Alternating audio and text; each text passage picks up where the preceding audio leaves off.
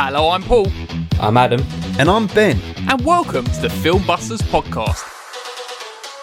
The film show with no filters, no prisoners taken, loads of disagreements, but one hell of a love for cinema. If you want to hear three friends ridiculing each other for an hour or so regarding their taste in films, then you have come to the right place. In each episode, one of the team picks a film for us to discuss. It could be anything from a recent cinema release to an all time classic. So, strap in and get ready to get mad or get vindicated as we guide you through the murky world of being a film geek. If you like what you hear, you can also find us on Twitter and Instagram using at FilmbustersPod. You can also find each of our individual accounts. I'm at Filmbusters Paul. I'm at Filmbusters Adam. And I'm at Filmbusters Ben. If you want to use your eyes instead of your ears, you can also visit the website at filmbusterspod.co.uk. And if busting makes you feel good, you can also support us at patreon.com forward slash filmbusters for exclusive content. Or shoot over and get some groovy merchandise at society6.com forward slash filmbusters. Alright, can we just get on with this now, please? Filmbusters. Julio, so what, what kind of what kind of impact has the Queen's death had in Texas? in, in Texas specifically, I don't think Yes. they noticed. Uh, no, I think if you have social media, you noticed it. But there is, you know, we have an election coming up, so that's really taking up most of it when it comes to politics. So I don't think. I don't think I've seen, you know, social media is how we experience the world now. And I don't think that, that as far as Texas, I don't think I've seen anybody in social media truly expressing an opinion one way or the other. it's how polar opposites Yeah. to Yeah. how it is for us. Every channel pretty much is about the Queen. There's not like no normal scheduled programming. And if it's on not about the Queen, it's showing really boring TV, like daytime TV, like gardening programs, hmm. or the music's not really exciting. And the weirdest part, I still think, is when you go outside, if you go on the trains or anywhere, every single advertising building that normally has a big electric building is a picture of the Queen.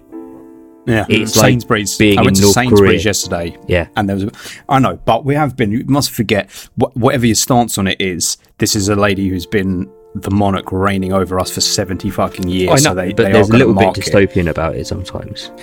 Well, you could say so, but at the same time, like we, you know, for Paul, Paul probably thinks the same thing when the World Cup comes around every couple of years, and all there is is football. Yeah, but it's not on every about, single talked about advertising board. everywhere. Yeah, but he probably feels that, that it is. Yes, it's everywhere. a little less macabre, though. I mean, Yes. Yes, They cancelled football because of it, so Paul's happy there. They have cancelled football because of it. Yeah.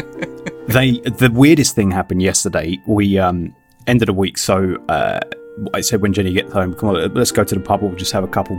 And we went into the pub, uh, got a table, got a couple of pints, and literally as I sat down at the table, the volume went up on the telly in the pub, and it was.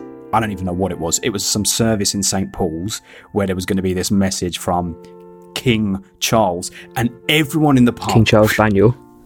swiveled, yes, swiveled, and was looking at this telly. Um, and I wasn't there going, "Oh, look at you, sheep." I was like, "Well, yeah, we better pay attention to this." And it was like this unspoken, um, like there was something nice about it. Is what I'm trying to say. There was something nice about it because I knew you looked around that room and you're like, there are people in here that don't give a shit about the Queen. There are there are Republicans in the in the British sense rather than the American sense, and like conservatives, liberals. But we're all here united just by watching this because we're acknowledging that it is a thing mm-hmm. that is happening, a monumental thing that is happening in this country. Whether you feel emotionally about it or not, there's is a, a big change. And it was kind of nice in that way. Mm. And it felt right to be in a pub lifting beer. I was in the pub when she died. unsurprising. We were in the pub watching the football, and it was weird. And then obviously she died, and they turned one of the TVs over to the news. So you had the news on one side, you had the football on the other, and then they were playing music in the middle. It was really weird. And then when the teams came out at half time, they just did a minute silence before hmm. the second half kicked off. And then it was weird after that because the football just didn't do anything. There was no analysis after the game. It was just a BT logo on a screen in black and white until the next hmm. game kicked off. And it was just really weird. It's like nobody knew what to do. It was just like, fuck, it actually happened. It's because this country is not prepared for it in that since television. When did television exist? Uh, well, yeah, when they, was yeah, television yeah. invented. It was basically invented for her coronation. That's when it became big, wasn't it? So Yeah. TV just doesn't know how. I mean, there's all the rules of respectfully it, but respond. it's the sudden if it's happening.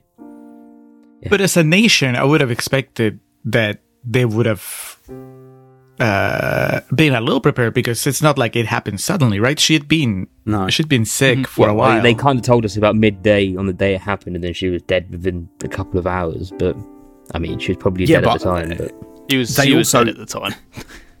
Yeah, see, Jenny was saying this. I was saying no, no, no, because if she was dead at the time, the family would have already. This is conspiracy theory stuff, but I was like, no. If she was dead, the family would not be tra- all traveling now. yeah, So I but was it's the like, this look. is- At, she's maybe the alive. Look. It's about all the family being together before they actually make the statement. It's probably to look good, like they're together. So the the plan, They were there. which has been in place for years, is called uh, London Bridge. London Bridge Has fallen. London Bridge is down. Yeah, London Bridge has fallen, or London Bridge is down. One of the two, which is the the all the steps that kick in when the Queen dies. But the thing that threw a spanner in the works was the London Bridge operation assumed she would die in England, but she didn't. She was in Scotland when she died. So it meant it was Operation Unicorn. That was the name for it. They gotta which move her. changed a bunch of steps. They have to move her. They're going to send her. They're sending her down a train line. Are you going to go to one of the stations and take your cap off, your head? Well, the nearest station for me would be King's Cross. Well, that she'll come through Crystal Palace, I'm sure. No, she comes from Scotland. She's going down, not up. She's she's gone past King's Cross to go back up the country for you. This is all very disrespectful. But yeah. even at, even at this morning when I was at work, I was going to leave, and they were doing the whole thing where Prince Charles was pronounced king or whatever it is, That's in right, case we get invaded in the meantime and we don't have a ruling monarch. I think is the Mm. is the why it has to be done so soon. But everyone was just sitting around watching that, and it's just again another church service. I know. Too much church. Anyway, with it. we'll move on and we'll stop talking about it now. Just as the Queen's left us, we have someone joining us on the a king podcast. joins us. One of the kings of podcasting. He's here. God. It's Julio from the Contrarians. How are you, my boy? I'm I'm doing great. This was not how I expected to uh, start my morning. would have been. This is. I mean, it's it's very appropriate because I, I guess I'd been wondering what it was like the experience of like the common man in England going hmm. through this hmm. big transition, and you guys seem fairly unchanged by it. So it is, it, it, in general life, it's it should be reassuring. unchanged. It's just the weird stuff around you. I was working at work with somebody from Holland, and they sent me a text when she died, and she was like, "Sorry for the loss of your queen."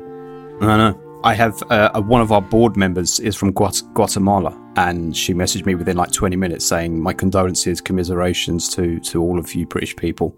I'm like, "It's very sweet. was like, "Thank I you." appreciate but that." I, you, Yeah. you didn't have to say that. like, No, nobody said sorry to me at all. So because everyone knows, everyone knows that you don't give a shit. you robot. If anyone was going to be robotic about it, I thought it'd be you, Paul. No, thought no, no. Paul, Paul won't give a I, shit. I was going to say I felt the same, like you said in the pub. Like yesterday, we sat down. No, no, this morning actually, we sat down to eat breakfast, and I was like, "Oh, we missed the um, the King's speech yesterday." So I was like, "Let's just put it on while we eat our breakfast to see what see what he said." the King's speech. Yes, it's like it's just like the movie just now. like the movie. They but it, it does feel like it's a moment in history. It's like regardless of what you think of the family, this this is a moment and we should all be present, kind of thing. we'll do it again in about Yes. thirty years' time, probably. But give a shit about the World Cup. yeah. Uh, would you like one piece of trivia before we move on from the royal family? One piece of trivia which probably hasn't crossed over to the US of what our now king. This is a quote from our now king. You may know when he was with uh, Diana and was carrying on an affair with Camilla. There was a series of messages that were being exchanged backwards and forwards, and I don't know how they leaked, but they leaked. And uh, Prince King Charles said, "Oh, to be a tampon inside you." Oh my! What? God. Did you boys not know that either? No. Oh, I think Google I've it. heard it a very long time ago, but That sounds bring- so that very bring- weird. It's a very And visual. he repeated that quote on his coronation. Yeah, yeah, he will. Back and forth they went on the tampon joke. Oh, We all feel sad. Although I will say, I did uh, tear up. Like, I don't even really know why on the day. It was Not quite before she emotional. died. It was quite weird. It was. It was actually when I was at Canada Water train station and I was just like reading about Operation London Bridge, what will happen when she dies. And it was just like they were sort of talking about what would happen to the nations, the way the nation went, and that's all come to pass is exactly what happened. And I was like, fuck. It was like tears from the awesomeness of It's a moment The like it still hasn't sunk in that it, the moment that everyone's talked about for years has actually happened. I think the I actually think the closest comparison, and this is no disrespect, but I think it is the closest comparison that is when JFK was assassinated because the Queen in this country is held up much higher than any fucking prime minister is, whereas the president in the US is in lofty heights. And even though the Queen was 96 and bound to die at any point. People in this country thought she was going to go forever because of reigning for 70 years. So I think that Keep shot when JFK blood. went, You can live as long as you want. Oh, you're a real conspiracy theorist, aren't you? That's why. I've That's got why to you. the royals were all hitting. Like, well, Prince Philip was crashing into all those cars all those times. God. Say no more about this. that's- this is a really bad thing to say at this time. Should we move on to talking about films? Yes. yes. What are we doing? The Queen's Gambit. So let's talk about The Queen, that film that um, had Helen Mirren in. They You know, so many podcasts are going to come out cover that now, right? Yes. It'll be all, all over the place. Check out our episode on the Queen, What was the one with uh, Olivia Colman in it? What was that one called again? Favourite. the favourite. Anyway, we're here because Julio's brought us a film and he's starting off, he's kicked off a new round. It's the round of 2018. We're moving a year. We were doing 2019, now we're doing 2018. Julio, do you want to say what film we're doing today? uh, today we're doing Paul Dano's Opera Prima, Wildlife. Oh. What what made you like want to come and do this film with us? Uh, well, as usual, what I did was I sent you guys a bunch of movies that I wanted to watch. Most of them I hadn't watched uh, ever, and then we started whittling them down by uh, length and availability, and how Adam felt about them. I don't normally give a shit. I'm the one who normally has the least input. That sounds That about is right. a It's lie. normally Yeah, Paul that's and Ben that right. have it, and I just go, yeah, whatever. No, it's usually Paul and Ben are like, well, this one or this one or this one. And then Adam goes, not this one, not this one, not this one. So that's how we actually narrow it down because we know what Adam doesn't want to do. the real question is why Adam felt okay with this one. Uh, but on, on my end, I I actually think it was the most for available at the time. I think all the ones you gave us at the time were unavailable. Like either we had to spend like thirty quid, or we just couldn't get it, or I think Yeah, was there was a Peruvian movie down that we couldn't find with subtitles anywhere, so that was that was a big deal. We will, we will get that. It eventually we will do that episode. That's our holy grail. our final we will get episode. that One day. movie one way or the other. Uh, but yeah, no, this one in particular, I uh, I got a, a few Criterion discs on Christmas from my mother-in-law, and this was one of them. Uh, she had gotten a list from my wife of movies that I was interested in, and she just got it for me. So it was there, waiting for me to be to watch it. I I had heard good things about it, but that's about it. I didn't know, and I knew that Paul Dano wrote and directed it. Um, and I knew the cast. I knew Jake Gyllenhaal and uh, Carey Mulligan were in it, and I, I liked them both a lot. So uh, that was really it. So once you guys were on board, I'm like, this is the perfect excuse for me to to finally knock this off the watch list. Oh yeah. And I was surprised it had a Criterion mm. uh, release because I just hadn't really heard of it as well. and it's one of those new criterions because usually they wait, but then every now and then they'll have a mm. movie where it comes out and just a few months later. What it what happens the- for a criterion? Like, what does it does it have to tick boxes, or does it just is it like Has to meet a criteria. yeah, I don't know who makes the decision because I mean, famously, he decides them all. yeah. Talk about a conspiracy theory. uh, no, I imagine it's there's a board. There has to be a board of people that rotates because it's not like there's a unifying vision. I think when it comes to which movies get picked, uh, like Armageddon has a criterion, and that's one of the most famous examples. People go like, "Why would you give this one?" I mean, whether you like the movie or not, like, would you put it on the same level of like prestige as something else? Yeah? Because I think the idea is that these are movies that are worthy of preservation. Um, Yeah. I was talking to a friend yesterday. Uh, I have the criterion for uh, the first Danny Boyle movie, uh, Shallow Grave, Shallow Grave. Wow. but that's the only Danny Boyle movie that's on Criterion. how many And, do you have? uh, I have I don't know maybe like thirty. Oh, okay. They're pricey, So you gotta wait till like there's a sale and then you buy them, or you tell your mother-in-law to get you a couple for Christmas. um, but the like, why wouldn't you give it to Trainspotting, right? If you're thinking of Danny Boyle, you would think a more iconic Danny Boyle movie would be Trainspotting, like put that on the pantheon. Uh, but instead, they're giving it to his first movie, which I like, but not as much as some of his other movies. So uh, I don't know what the process is to determine, you know, what I, gets it. I kind of like that criteria though, because it essentially goes, we're not going to go with the obvious art house film, if you want to call Trainspotting that. The obvious film. We'll go with Paul Dano's directorial debut.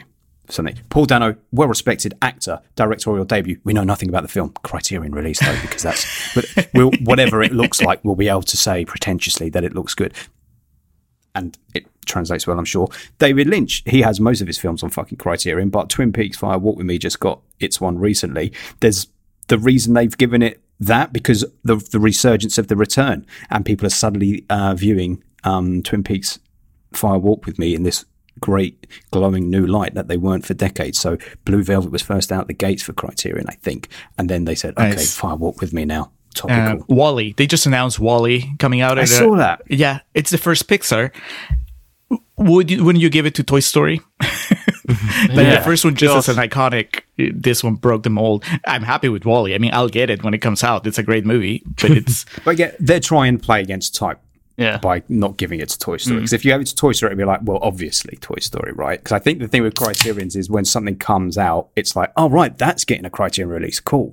yeah. As usually, opposed to- I don't oh, know who well, said that when Armageddon got it. but of course, Michael Bay's masterpiece. But anyway, Wildlife. I mean, I guess we're about to determine whether it deserved the Criterion treatment or not. Oh, yeah, Very true. Well, before we kick off actually talking about the film, uh, we got to say that it's 2018. What happened in 2018, Ben? What happened in 2018? I got some. When I was looking for things that happened in 2018, a lot of American heavy stuff. So I actually had to like plumb the depths to try and find a bit more universal. So there's a bit of American here, but a bit of UK stuff, which Julio may you may be completely unaware of. But this was big, big stuff for us. So in 2018, in no particular order, YouTube star Logan Paul posted a video of a dead body in a Japanese forest, infamous for suicides. I remember that. Mhm. The UK survived the great KFC chicken shortage of 2018. Do you remember this? Yeah, when people were calling up the police. Crazy. Did you have the chicken shortage from KFC, Julio? No, now you've scared me because that might happen. If it happened in England, it could happen anywhere. We panicked. People we called the panicked police big and they time. were like, KFC has no chicken.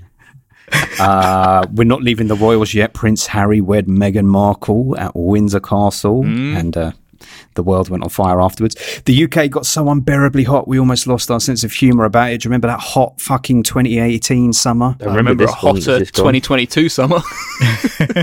I don't think this summer was hotter. Do you? It was, wasn't it? It it was was hottest. record breaking, wasn't it? Yeah, it was hotter than. Oh, one day was, was but generally speaking, 2018 carried over a long time. Anyway, here's one But for Adam. is. England beat Tunisia, Panama, Colombia, and Sweden, and even won a penalty shootout. That was mental, and we all had a lovely time. And they all fucked Elon Musk up. Baselessly called a cave diver who helped save the lives of 13 people a pedo.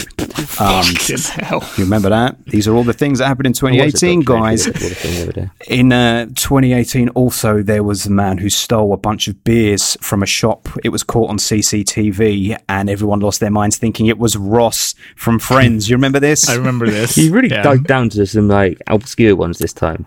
I was. I did uh, think you were just going to go, and it was me who stole the beers from the shop. That's how we got into craft beer. And uh, Banksy had a painting go off, s- sell at auction, and the minute it sold at auction, it shredded itself with Fuck, that I thought it was mechanism like that he built years into ago, it. not like Amazing. then. That feels like recently, right? Um, there's other things like Russian spies launching. And now it's worth even more and, uh, because he shredded it. Yeah, probably. Uh, there's a load of Donald Trump stuff, but I'm just not going to read it out. But anyway, that was 2018. Wonderful. And 2018 on the Filmbusters podcast, I can tell you we did these films. Halloween in this order as well. This is the order You're order going that to we read out all the films we did them. in 2018. Yes, yes. This is the order we rated them in. This is from best to worst. Halloween, The Ballad of Buster Scruggs, Mission Impossible Fallout, Black Panther, Upgrade, VelociPastor Adam, Infinity War, Can You Ever Forgive Me, Dragged Across Concrete, Hereditary, Burning, Solo a Star Wars Story, The House That Jack Built, Jurassic World Fallen Kingdom, Venom, Green Book, The Meg, and Tomb Raider is the bottom, of course. Two of our worst films of all time are in there. Yeah. Wow. Of note, I am pretty sure Battle of Buster Scruggs is the first Film Busters episode I listened to. Oh, Oh. look at oh. that. Oh, really? was like this.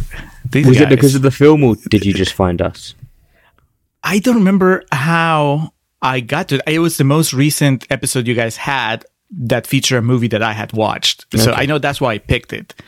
And I hmm. stuck with you because I liked the episode. And now not look at not you. like us. Well, It's- yeah, yeah. obviously, but see, that's how you know. Because I, if I remember correctly, at least one of you wasn't as crazy about the movie as I was. Like, I love that movie. And Yeah, I love it. I don't think that you guys loved it as much as I did, but you still liked it. Yeah. and so Hmm. you were able to like point out things that you didn't like and have like a good conversation about it and there are times where i watch a mo- uh, i listen to a podcast and it's like whether they they agree with me or they disagree with me i just find like i'm not engaged in the conversation and then so that'll Hmm. be like that's it you know you give them one shot one shot and that's it but in this case i'm like okay i want to see what what these guys talk about next and Oh, so that's good. How sweet. i don't know How what you guys did next but i just know that Just got after that it just became that. a regular Rest is I don't know history. what we did after Buster Scruggs. Halloween. Yeah. Anyway, well, that's good.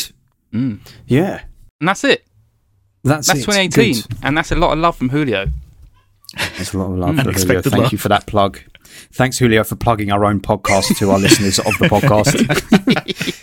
uh, are we going to go to the quiz bit Let's now? Do it. Doing Let's the do it. quiz. Okay. All right. Well, listeners, this is very. I'm very excited about this round. So, all right, listeners, this is the section of the episode where usually we would go ahead with the quiz, but because we have Julio today and because I have a little fun game shenanigans to be had with old Julio this week, we're actually going to be taking the quiz to patrons. So, patron listeners, go over to your feeds if you want to check out this week's quiz because I will be testing Julio and his knowledge of Michael Myers masks. For the rest of you, you'll find out in the next episode how he did, I suppose. But for patrons, run along. You ain't going to want to miss it. it was a lot incredibly relevant to wildlife. yes. We- We're about to do such an about face when we start talking about wildlife. Right. So you can you can go check that Patreon episode after this episode, I guess. That's probably the easiest way to do it. So let's just move straight on to talking about wildlife. What is it, Gene?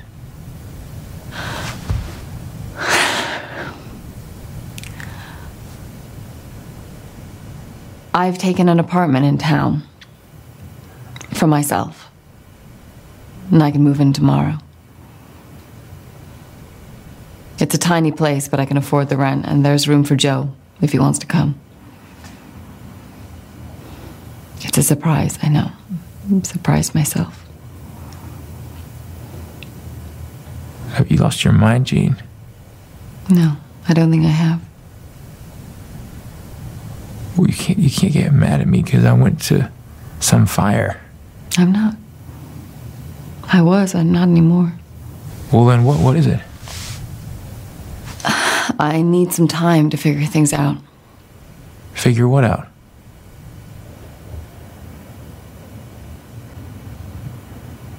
Gene, are you stepping out on me?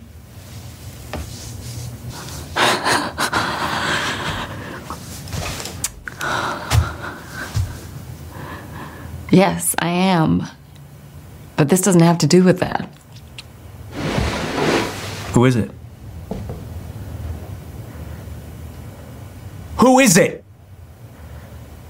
Uh, it's Warren Miller. Miller? I've been teaching him at the Y. Oh, you've been teaching him? So you're moving in with him? Joe, go to your room. Gene! Are you moving in with him? No, I told you I'm taking an apartment, the Helen Apartments. They're down by the river. I know where they are. Christ! What are you? You having a a hard week? Is that it? No, not very hard. Or are we not getting along? I think so. Boy, boy, boy! Boy!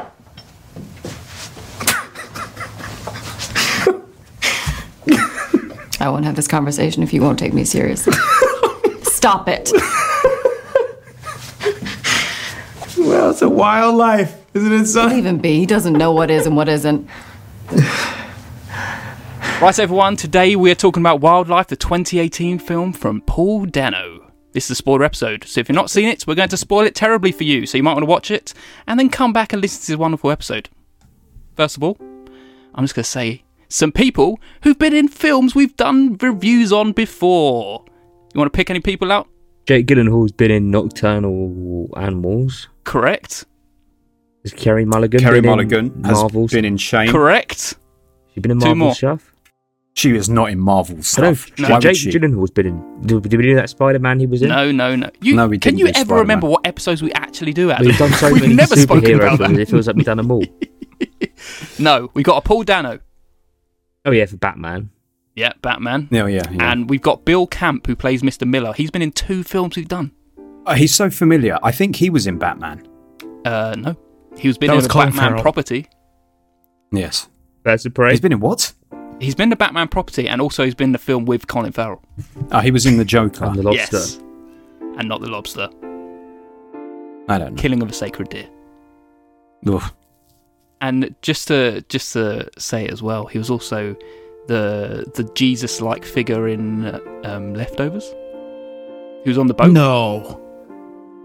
That's Oh. him. Wait, Mr. Oh, wow, Miller? Okay. Yeah, No. I'm pretty sure. I'm pretty sure it is. I'm pretty sure you're wrong. Really? The Jesus figure is black in the leftovers. No, not the No, Jesus no, figure. The not one on him. the boat who's like who's, Yeah. he's very like mystical. With the elephant. Yeah. The one who's controlling the oh, elephant Oh, okay, or I'm thinking the whatever it first is. season. Okay, then then I take it back. You might be right. Any I'm excuse to pretty rewatch sure. the leftovers is a good one. So Yes. I'll get it to might it be wrong, today. but at least we can rewatch it. yeah. uh, I'll shout out Zoe Kazan. We were just talking about the Battle of Buster Scruggs. She's in it, and apparently she co-wrote that's this true. with Paul Dano, uh, which I didn't know until I saw the credits. Yeah. She what she was in the one uh the Buster Scruggs one that was on cholera, I think. Um, the one with the dog, the little dog and the Native Americans. oh, and yeah. they Yeah, have the yeah. bow fight at the end. There we go. Right. Hey man, that Buster just to go back to Buster Scruggs, I'll tell you something. How that Buster Scruggs song at the beginning did not win Best Original Song that year. What won Best fucking Original Song that year? Hang on. Probably Some Disney. bullshit. some Disney. Yeah, probably Song. a Pixar. You like Frozen. Rem- remember me from something. Oh, of course it did. Coco. Coco. What's that from? Coco. Coco. Of Oh, course right. it Well, I haven't seen it. I haven't seen it. That is worth Oh, you haven't seen it. I, I was gonna say that's one of those that makes you cry, Ben, but Yes. it hasn't made you cry yet. Paul tells me exactly that this will happen. I blub like a motherfucker at the, these sorts of films, so I'm holding off. Right, Adam, do you want to do a plot summary of this film? Uh, yeah, so this is about a young lad um, who's going through a lot of change in his life. Moved schools, moved areas. Well, he's, he's recent at this school. He hasn't just moved school. Um, and his dad goes off to fight fires, and his mum just goes, fuck you, and starts her own new life.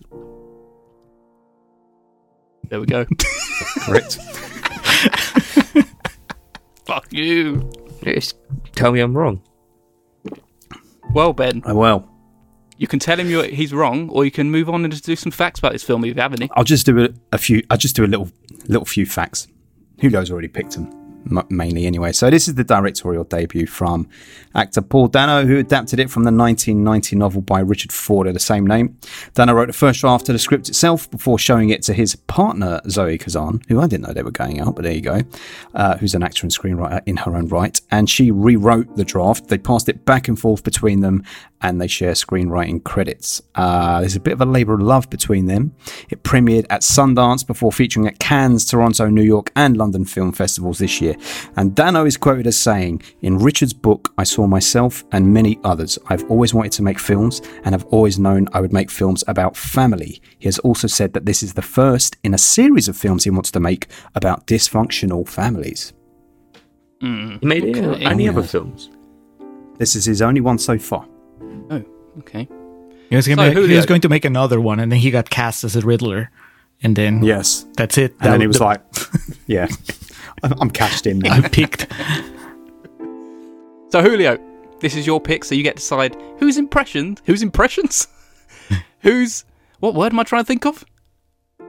Yeah, impressions. I think. Not, right? I don't want to say impressions. I don't normally say that. What word do I say? First impressions. Who you'd like to give first? yeah, impre- I, that's what I say. I do say impressions. Yeah. With the caveat of first. whose impressions? Can you do an impression of Jake Gyllenhaal in this film, please? um, Oh man, no. so, whose first impression do you want? In what order, Julio? Um. All right. I think we're gonna go. Paul, Adam, Ben, and then me. Filmbusters order. Cool. That- Film that is- Busters, classic Film Film Busters, Busters. True. So, mostly, I left this film thinking what compelled Dano to to make this specific story, and you kind of told me there if if that's the kind of story he wants to approach about very fa- familial and maybe maybe it's it's part of his history of him growing up.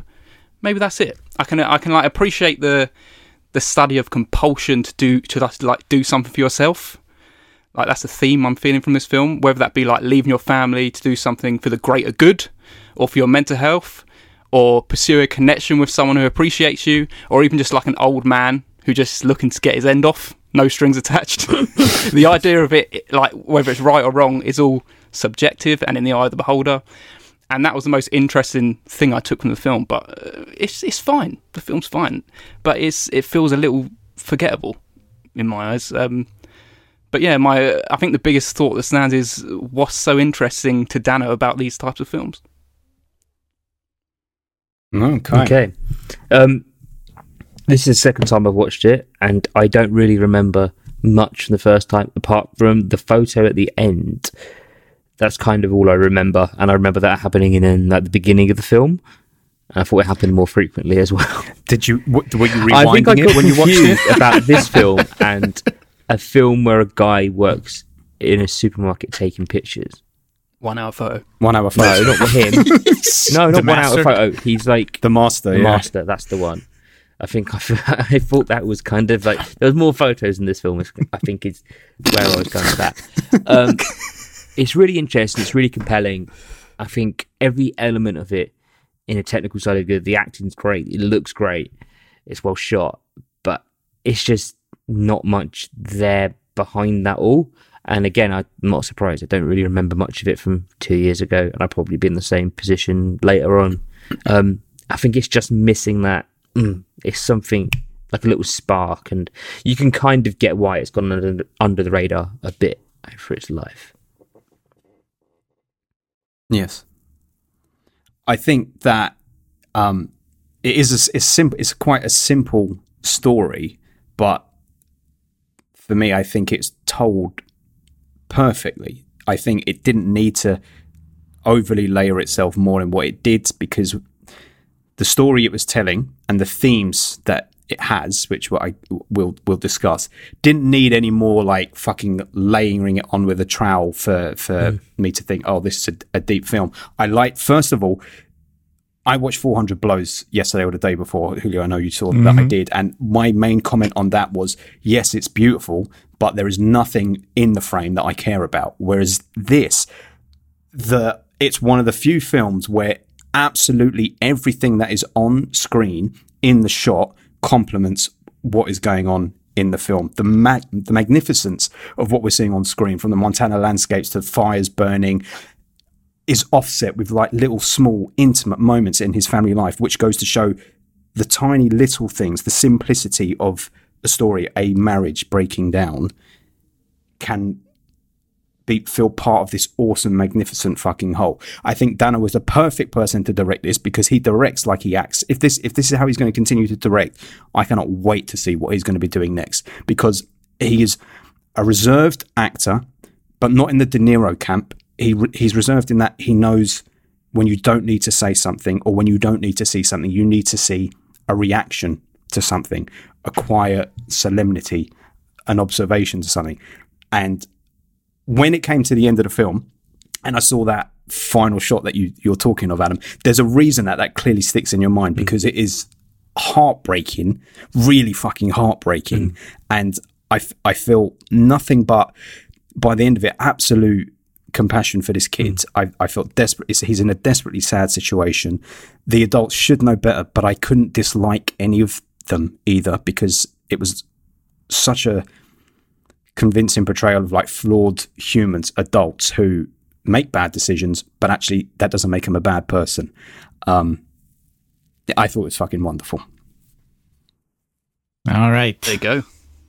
So I went in the Paul Adam uh, Ben order because last time I was here, when we are talking about Age of Innocence, uh, Paul and Adam were like super hard on on basically the main trio there, and so I was wondering if you would be as hard on on this family, on Jay Gyllenhaal and uh, Carey Mulligan, you know, because of what they do. Uh, because I know I had trouble watching the movie.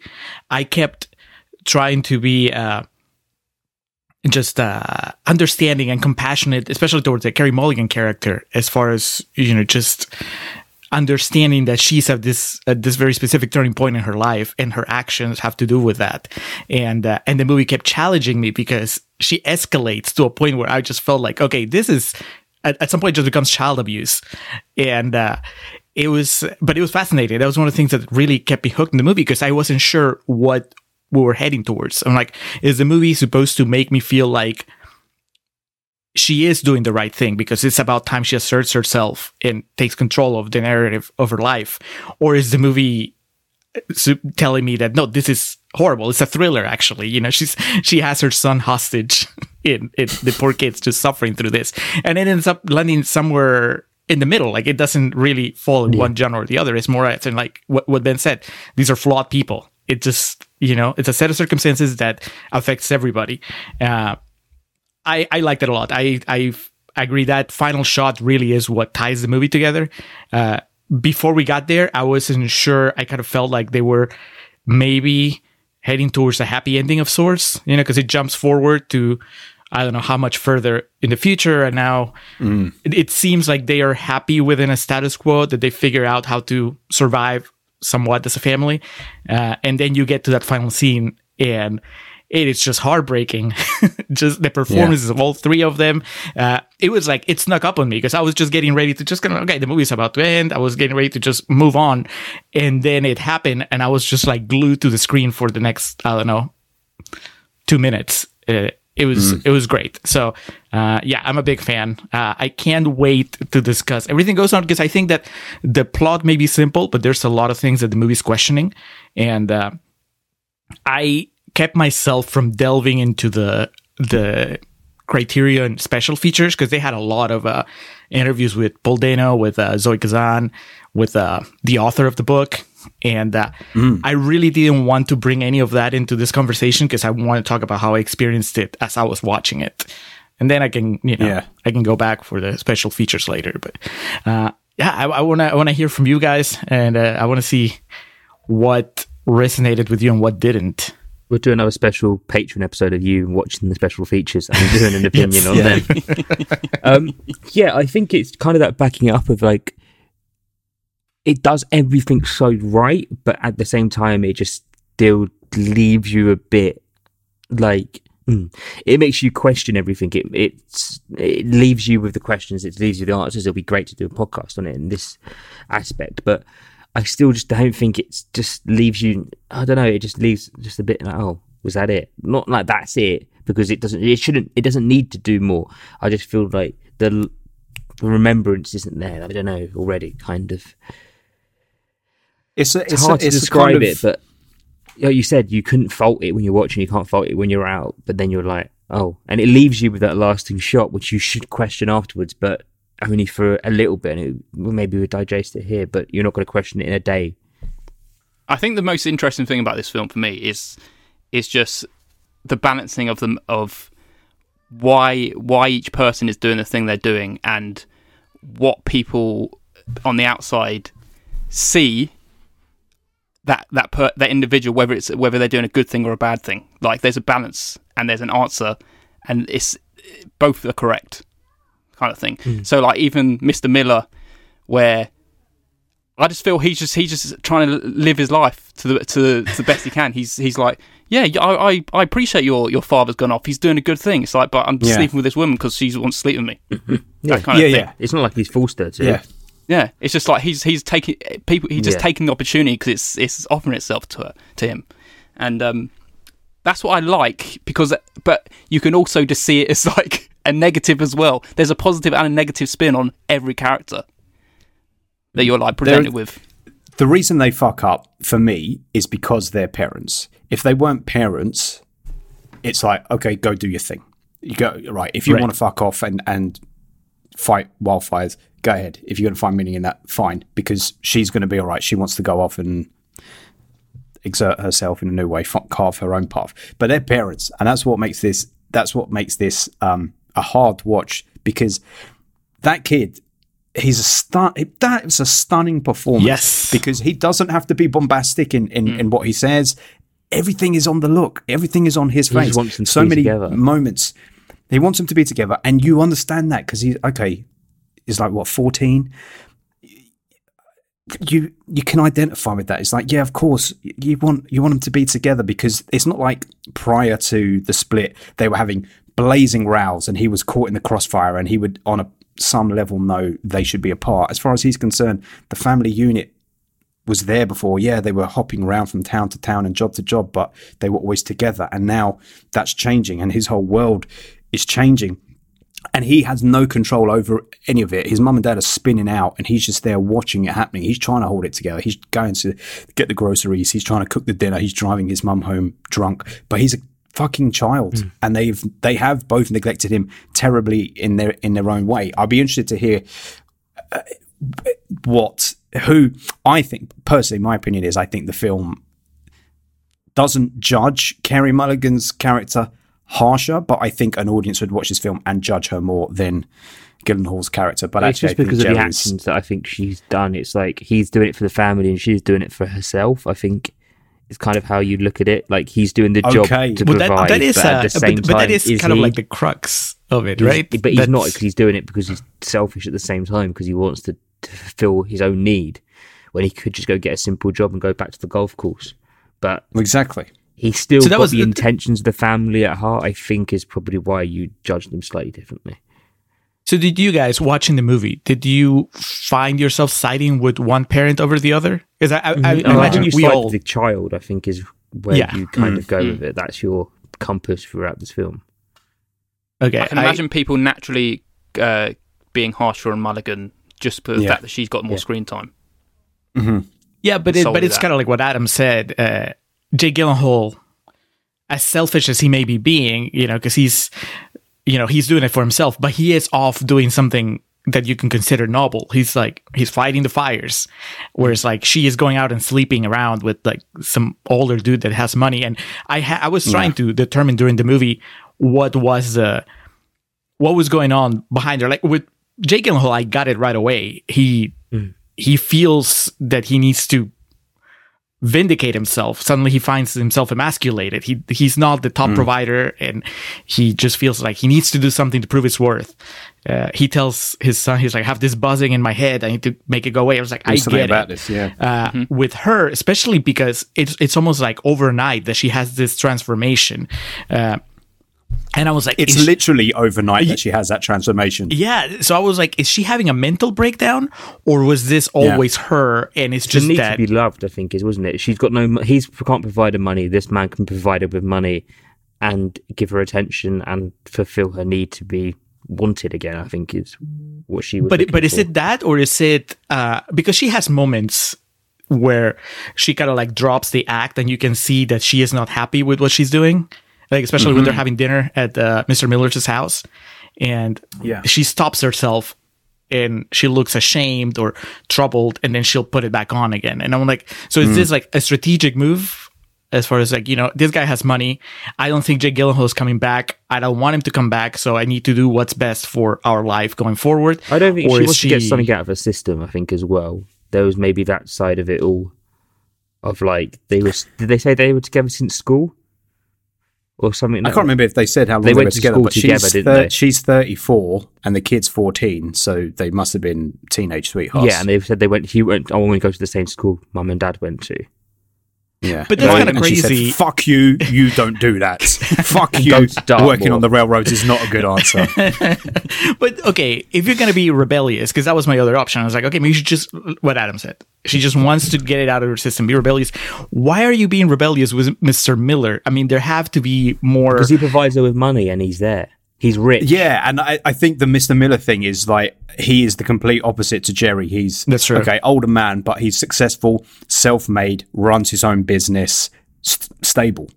Like rich he's not going to be losing his job he's next month. interested. They both Yeah, looking but she. I think her motivations run deeper. I, I, I think that she has. We're shown so little of housewives' experience in 50s America, o- often in films, and she starts off in her traditional place at the beginning of the film. Good housewife, happy, providing. They're just having fun while Jake throws the pigskin outside. When he loses his job and comes home, like you say, Julio, a mask, her mask is down at first because she's like, "What did you do?" And then he's like, "Nothing. They just they fired me. They just Didn't like- didn't like what I was doing." And then she's like, "Oh well, they're they're, they're idiots to be doing doing that. They'll they'll regret that." Puts on the face again, but very quickly, she's like, "Well, I'll get a job." And then she not only goes to apply for a job at that point prior to that when she's i think she's trying to cash a check for the kid's school and they're like oh the check bounced and then she starts telling a story of when she worked in a school and the woman's like yeah we have no vacancies and she's like yeah no no i wasn't after that but i think she was and i think it's kind of planting a seed that early days she wasn't happy with this housewife role because when she can start going out and providing she actually enjoys that she enjoys working at the Y, teaching them to swim, and make. And she says exactly that, Adam. She says it would be good for me to go out and make some friends. So I think actually she's always been traveling around with this family the whole time, and it's always been at Jerry's behest. Wherever he gets fired, we have to go somewhere else. It's his up. life we're living. She's fed up. She wants to do her thing. So the minute that he decides, fuck it. Yes, I could provide more money for you by doing a, a banal job here, but actually, I have this calling, and I get it, but I have this calling to go and do this other thing for less money. She's like,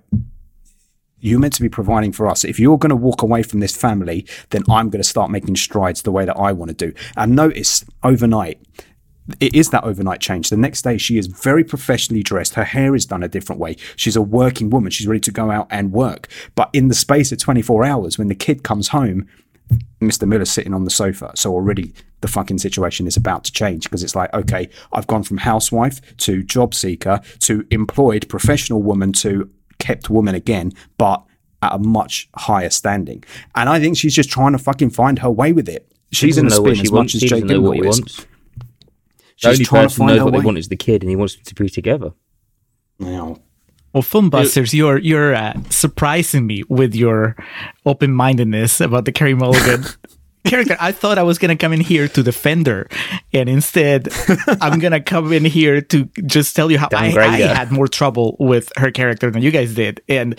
Uh, I think that once the movie was over, I was able to look back and just kind of like piece everything together. But there was the middle of the movie is like I said, I was having a lot of trouble uh, not thinking of her as the villain in this story. Even though I was, I kept telling myself, well, this is, there are reasons why she's doing this, but uh, uh, specifically at the point where she abandons her kid outside Mr. Miller's house, he's just, she's like, I'm going to go drop this coat off. And you know what's going to happen, but still, it's just heartbreaking to see that the kid's just there and she goes in there. And honestly, I thought she was just going to stay for the night. So I was glad that she eventually came out, but it's still brutal. That's when I completely turned off. I was like, okay, no, this is, I'm reading this wrong. Do you reckon she that- is Sorry, Julio, Oh. to interrupt, but do you reckon that's a you treat that a different way because we'd look at if you, you treat her as if your wife or girlfriend or partner had cheated on you a little bit. I think that's part of it I, like because that was going to be my next anger, question. Like you wouldn't feel the when you see it from Mr. Miller's point, you're like, oh, he's just got his end away kind of thing. He's happy,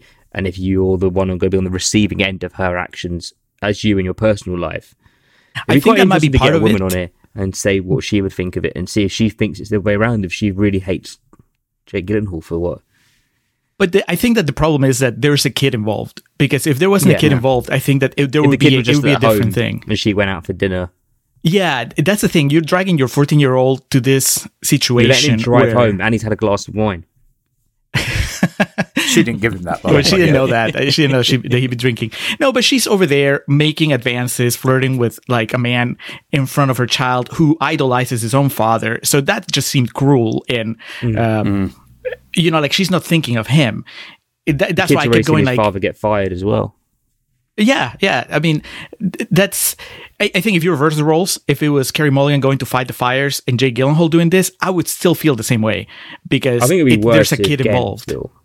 I, it, there's there's there is a uh, innate sexism in in filmmaking anyway, but I don't think it's in the filmmaking, but it's just in how text like this gets read. Is that for women to be unfaithful is considered much uh, more problematic than for men to be unfaithful, and ultimately, I, you said it there, Julio. She abandons him. She leaves him outside.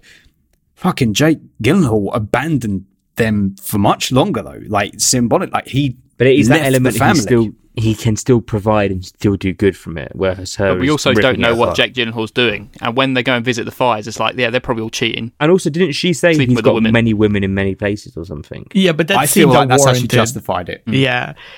Mm. Well, there is this thing that I I kind of came to terms with about halfway through the movie, maybe a little earlier, which is that we really don't know what happened before the movie started. Uh, mm. So maybe he's cheated on her before. I think it's key that we always see everything from the kid's point of view, and Yeah. it's like you are witnessing the moment where he realizes that his parents are human, and so even if there's been hints of the marriage not working before, they've gone over his head. And this is the thing that tips it over. And now he is fully aware of every flaw they have. And and he's just coping with that. So it could be that before this movie started you know when they were living wherever they were living before uh he either cheated on her or you know she she says that he's had this this behavior before where he keeps quitting and moving and so she's hmm. already frustrated. And maybe if we had seen like the wildlife prequel we would see more hints of how she just wants to do this kind of thing too. She's she hmm. feels repressed and she keeps wanting to go out and she sacrifices it for the sake of- her family. And so I kept having to just rationalize that while watching the movie, and it worked because there was uh, hmm. Every time I felt like I wasn't sure what was going on, like if this was justified, I kept going back to well, we're seeing it from the point of view of the kid, and Yeah. he would feel this way in his mind. This is the first time he's seeing his parents act this way, so he's he's processing it the way that we're processing it throughout the movie, uh, and in his eyes, a man going out to fight the fires is something that is a lot more Especially because he also impacts the helps the community and is what's kind of done, isn't it? Maybe. I, all of that is is bullshit. By the way, like the, the re- his reason for doing that is it, It's it for him. isn't selfless. It's for all for Yeah. him. Yep. It's absolute. It's absolutely one hundred percent. I've lost my job at this golf course. That's humiliating. They've offered it back to me. I can't go crawling back with my uh, tail between my legs. Uh, I won't work in a grocery store. I won't do some other well paid jobs to support my family. What I need to do is something completely different from all of that. Some higher calling machismo bullshit so I can become a man again. I'm going to go fight fires. I don't know how to do it. I'm going to go and I'm going to go and do it though. This is a guy who who uh, when he was employed at the golf course, don't forget when his son was saying, "Oh, at school they said the smoke might travel over here." He said, "They're just trying to scare you." Like he, he dismisses the the threat of the smoke. Now all of a sudden it's something that he needs to go and and fight. It's completely his own calling. Like, I need to do something for me. And Carey Mulligan was like, well, fuck it. I'll do something for me. Both are wrong. Don't get me wrong. Both are wrong. They are neglectful. The only innocent in this thing, the only right person in this thing is, is Joe. They both neglect in their, their own different ways. It's just that Jerry does his shit under the cover of noble, noble acts for mm. the community. But I think he has that moment of he's he's honest with the kid. Like, he before he leaves, he tells him basically that he's doing it for himself. When he says, you mm-hmm. know, that line about like I have this buzzing in my head, that's nothing to do with with helping the community or fighting fires or mm-hmm. anything. No, that's true. He's being honest with his That's kid, and I think that maybe that earns him a lot more sympathy f- from the audience. Whereas with with Carey Mulligan, there's no explanation right away. You're just like, what the hell is happening? She Yeah, she seemed know, to be yeah. like a responsible mother, and then suddenly she's just all over the place. So Mm-hmm. it's uh I thought she was going to be on drugs. The way that she switched, so I thought drugs are at play because this is not the woman that we saw at the beginning. But I think, I just think it was the facades. It's how she thought she was supposed to act in that situation to keep the family together. And when her husband left, they were both selfish. It was a case of I need to protect myself. Jenny called it survival last night when I was talking to her about it. She said, I, I said, why did she do that? And she said that's survival kicking in immediately What did Jenny because it's a case think of like who was in the wrong? Like we had this conversation. Have you had this conversation with her? Because both, just both of the parents, just both of the parents. because not- it'll be interesting to see like as a the female point of view if she despises Gyllenhaal like a bit more than we No. do. Like uh, you still No, find the but she- reasoning behind it. she it. could see whereas- it.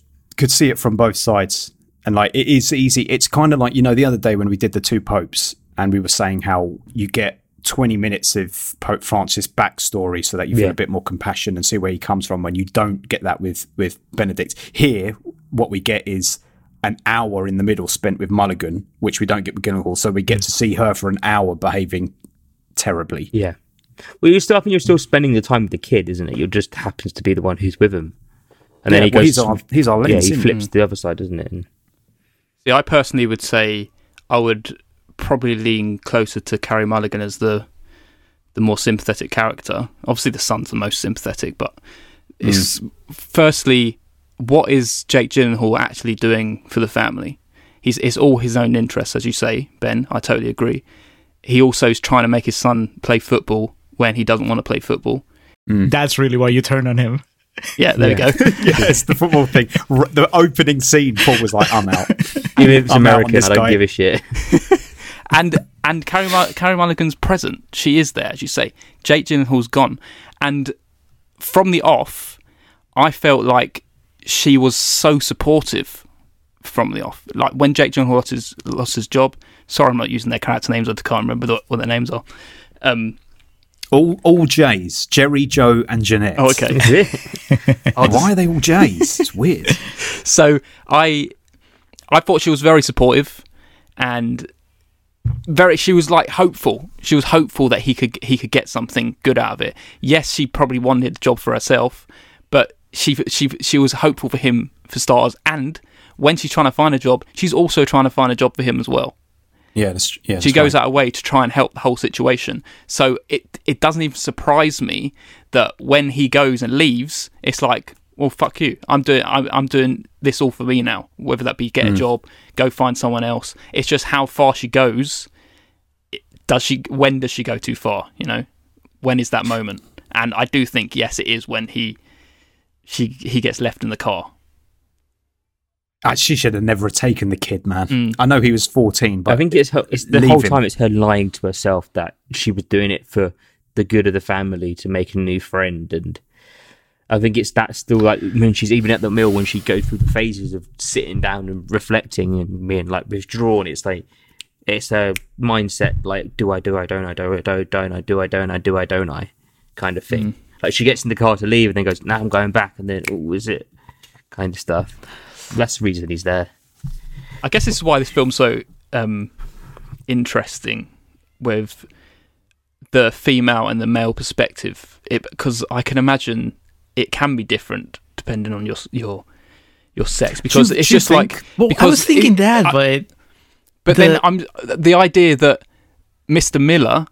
He's sitting there and he's saying, "Oh, your your father's so respectful for going off fighting the fires." Hmm. It's like that. His that's his opinion. I'm not talking about just characters like the viewer viewers of the film, as in people in their life in the film as hmm. well. They they see it as respectful that you'd go off and try and fight because it's something being done for the community. Hmm. it's like going off to war. But I also think he's just trying to get like trying to keep the kid happy while he tries to fuck. yeah, up. I don't know how how respectful he really is of Jay Gyllenhaal uh, of, of Jerry in that moment. I think he's just he's a player. He knows how he knows what to say in order to keep the kid He's a happy. oh, you were cynical. He's a You were cynical. Just- yeah. No, ooh, ooh, th- look, he has that moment, and this is like the centerpiece of the movie for me. Like this is the one that kind of unlocked it. Uh, when he has his his big monologue about how he was flying and the doves, not the doves, the, the geese, and how he Yeah. turned the plane off, and he tells him that that was a moment where he it was dangerous because he lost his humanity and he's like there were people i loved and it doesn't mean that i stopped loving them but i just for that moment i just stopped caring. I just didn't care. It was hmm. so he's talking about some, doing something very selfish and that doesn't mean that you've turned on everything that you hmm. loved. It just means that you're blinded by your own self-interest. And that's what happens to everybody in the movie. That's what that's why jerry goes to fight the fires. That's why uh, Carey mulligan goes on this weird self-discovery journey uh, with mr miller. That's why he i guess mr miller.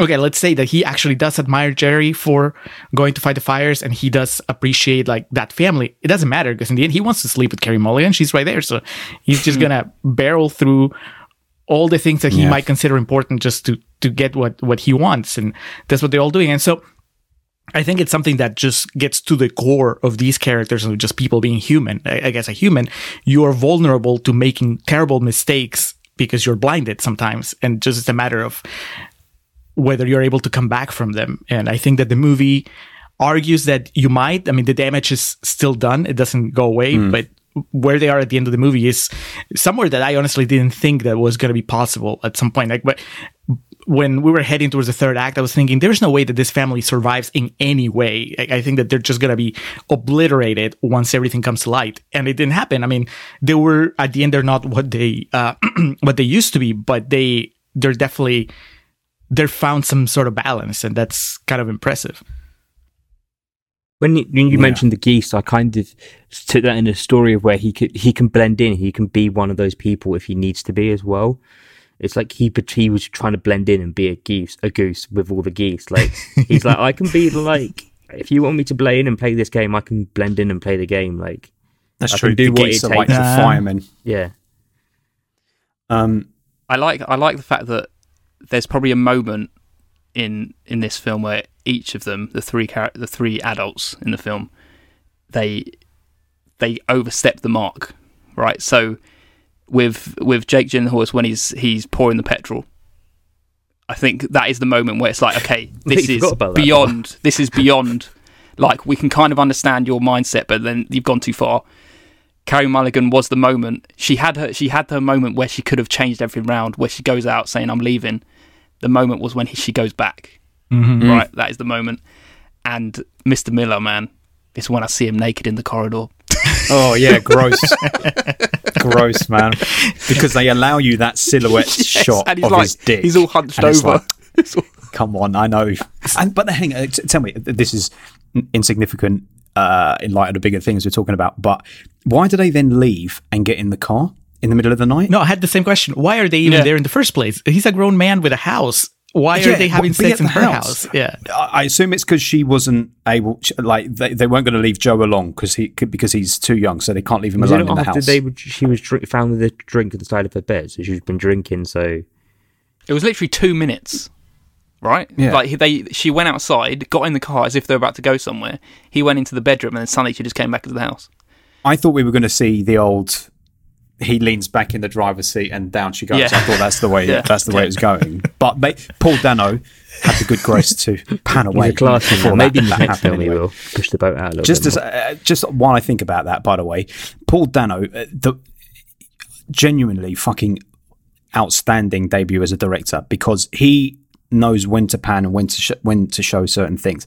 The the main shot I'm thinking of is the scene that you're talking about when uh, she goes back in the house mm. and we don't for a long while we see Joe's reaction. Reaction, we yeah. following Joe, he sees hmm. something long before we do and then it pans over.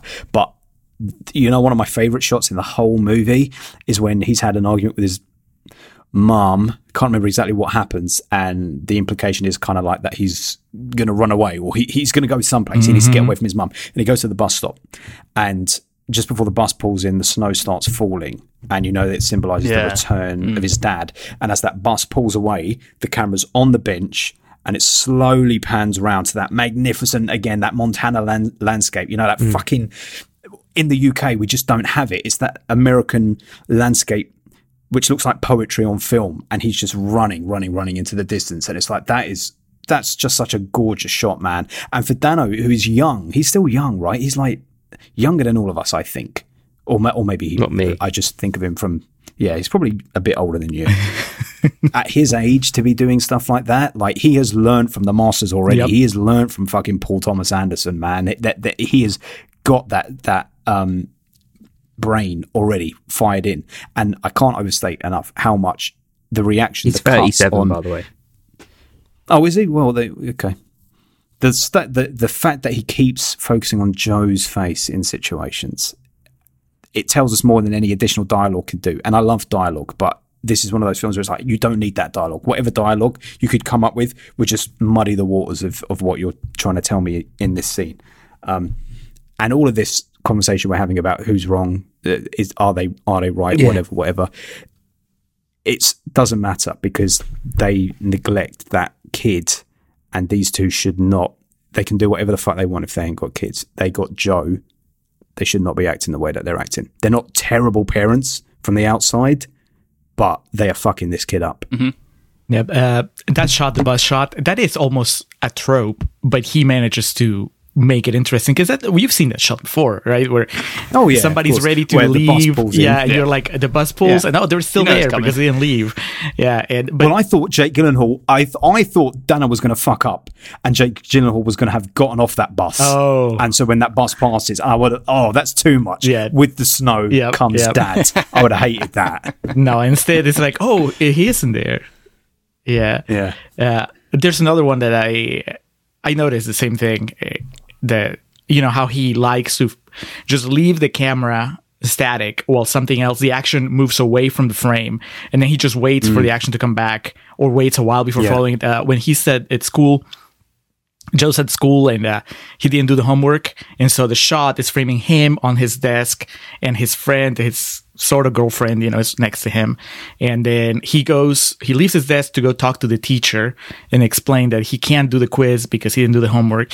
And the camera just stays on his empty desk, but you can see his, what's her name? Molly? Ruth? Ruth, right?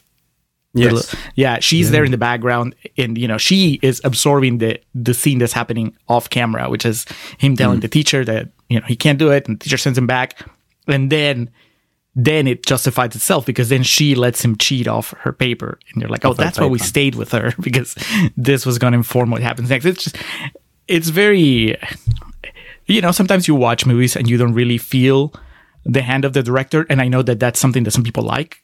Uh, Yeah. I don't mind it. I, I actually A like film when I you can need see it. it. It needs to have identity it needs to have its personality, doesn't it? Yeah, a, a lot of the personality of the film comes from the way it's handled, the, the way it's been directed. Mm. Yeah, hundred percent.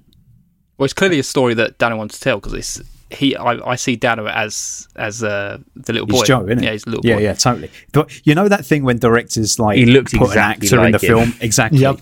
and they I had to start. Google it was like a kid or something. I know Yeah. he do, he does look very very like him. well, he looks like um, Dax Shepard too, even more so than Paul Dano. Oh, yeah. It- that threw he me does, off because yeah. I thought maybe was, he was uh, Dax Shepard's kid or something. But now, it's- CGI'd his face or something. now Ed Um, Oxenbould, we've been giving him props for a while now, and it's like didn't I didn't know his name, and now I I do. Ed, I looked Ed it up. Oxenbould. Yeah. Good for good for Ed. He is uh, stunning. Now, can I ask you guys um, why is the movie called Wildlife? I was going to ask you that exact same question. I was like, it doesn't really stand out for me, and it's kind of like, is it because they're behaving like animals? Like this, the It's an interesting it's the title. instinctual of human nature rather than the like they're behaving more like animals than humans, isn't it? In the way they're they're going with their instincts and their hmm. needs. Well, it's like a, a if you want to go with like the poetic reading, when she takes him, when she takes Joe out to see the fires, and then he says, "What happens to the the animals?" Mm-hmm. And she's like, "Well, they just move away. They move somewhere else because this is going to destroy them." And some of them get confused and run into the fire and die. And so mm. that's the wildlife. And they are And the wildlife dad. in a way. And know, that's what her dad, his dad did. They moved away and ran into the fire. What? So exactly that. So that line. Thank you for You bringing just- that up. you Julio. I think done it. that's three things in that line. Yeah, it's the three personalities. When she talks about the fire, for me, that's Jake Gyllenhaal. She, she says, "You know what they call the trees that are left behind, the dead standing. Mm-hmm. That is her." And then yes, when he says what happens to the animals, and she says they run away or they get confused and burn up, that's that's Joe. I think. Yeah, but then uh, yeah, Jay he's that Gyllenhaal when wildlife. he when he comes back, doesn't he say well? But he says it as two Oh, words. it's a wildlife, Yeah. boy. That's for the. But no, tone that down. Don't drop the movie title into the movie. I didn't want it in this one. Peter Griffin sitting in the cinema. He said it. He said it. and go home now. I also did uh, that hit the one little bit of overacting actually in the movie. Um, that for me, boy with the goes, whole boy. yeah, I, it, it walked I- I up to the line. Boy. for me. it did. Yeah, okay. It, it, yeah, maybe it didn't cross. It threatened to, but I think because so much of it was like held back and like really well, very very restrained up to that point, and then when he comes back, it suddenly becomes oh now we're going to act. We're going to act out again. Even when um he goes to the bar with him and Joe starts telling him about his mum, how how he's encountered Miller a couple of times. Even then, it's slightly overacted, but it works because neither of them are making eye contact. Yep. like they're sat side by side, and Gyllenhaal's looking to the wall, and Joe is looking anywhere but at his dad's because of how awkward the situation is. Um, another thing which is probably bullshit, but I liked, I liked the metaphor, rightly or wrongly. His dad goes to work with fire. His mum worked in a swimming pool, water. he works with photography cameras, which have both water, like stop baths, like the development of film has a flammable nature to it, but also there's a lot of water involved in developing the film. So he's like in the middle of the two of them. Deep. Well, they went fire, water, and photography. You got it. Dano's like, he fucking got it. He, you got it, Get baby. Me. It could be a Patreon. Tell now. me if that's in one of the supplements, Julio, when you watch that disc. It could be the fire and water though against each other though. Like she's working in a swimming pool to put out. uh, Like Opposing just simple forces. is just yeah. They don't Yeah. go, do they? They can't Um, coexist, can they? One of them's got to lose, One of them's got to move out of Montana, and you can To- never destroy water. water is the only thing in the Maryland. world you I think can't that's where she destroy. goes. Um, I I wanted to uh, uh, push back against the the idea. Well, maybe not. Maybe not. Okay, what do you guys think? Because it's.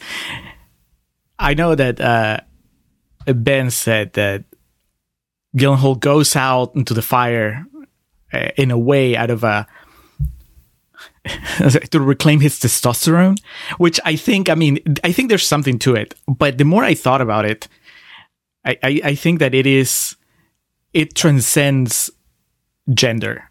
Like I was thinking about just what uh, in this specific instance, like what unemployment can do to you, and I think it affects both men and women in a similar way. I mean, I don't know. It's it's kind of a shame that we don't have like a, a female podcaster here Yeah. right now to either set us straight or or or agree. But the uh, I think the story could play if you swap the genders and it's the dad having you know staying home and the mom leaving for the exact same circumstances. I would still believe it. I, I think that I'm at a point where I I can believe that losing your job and losing your it can be tied into like losing your sense of worth and i don't think that it happens just to men i think that it's more likely to happen to men just because of the the way society has been structured for so many years um, but this could be just like a very just specifically personal thing for me but that was you know like earlier in the lockdown you know i was furloughed and i was basically unemployed for several months.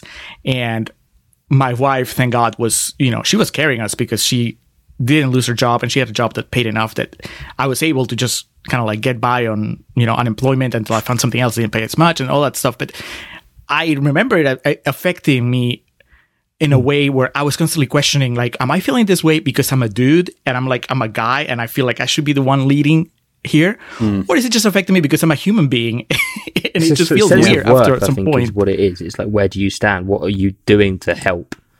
Like you've got Yeah. like you've got your pack or something, and you have to enter something into it to feel worthwhile to get out what they're giving you.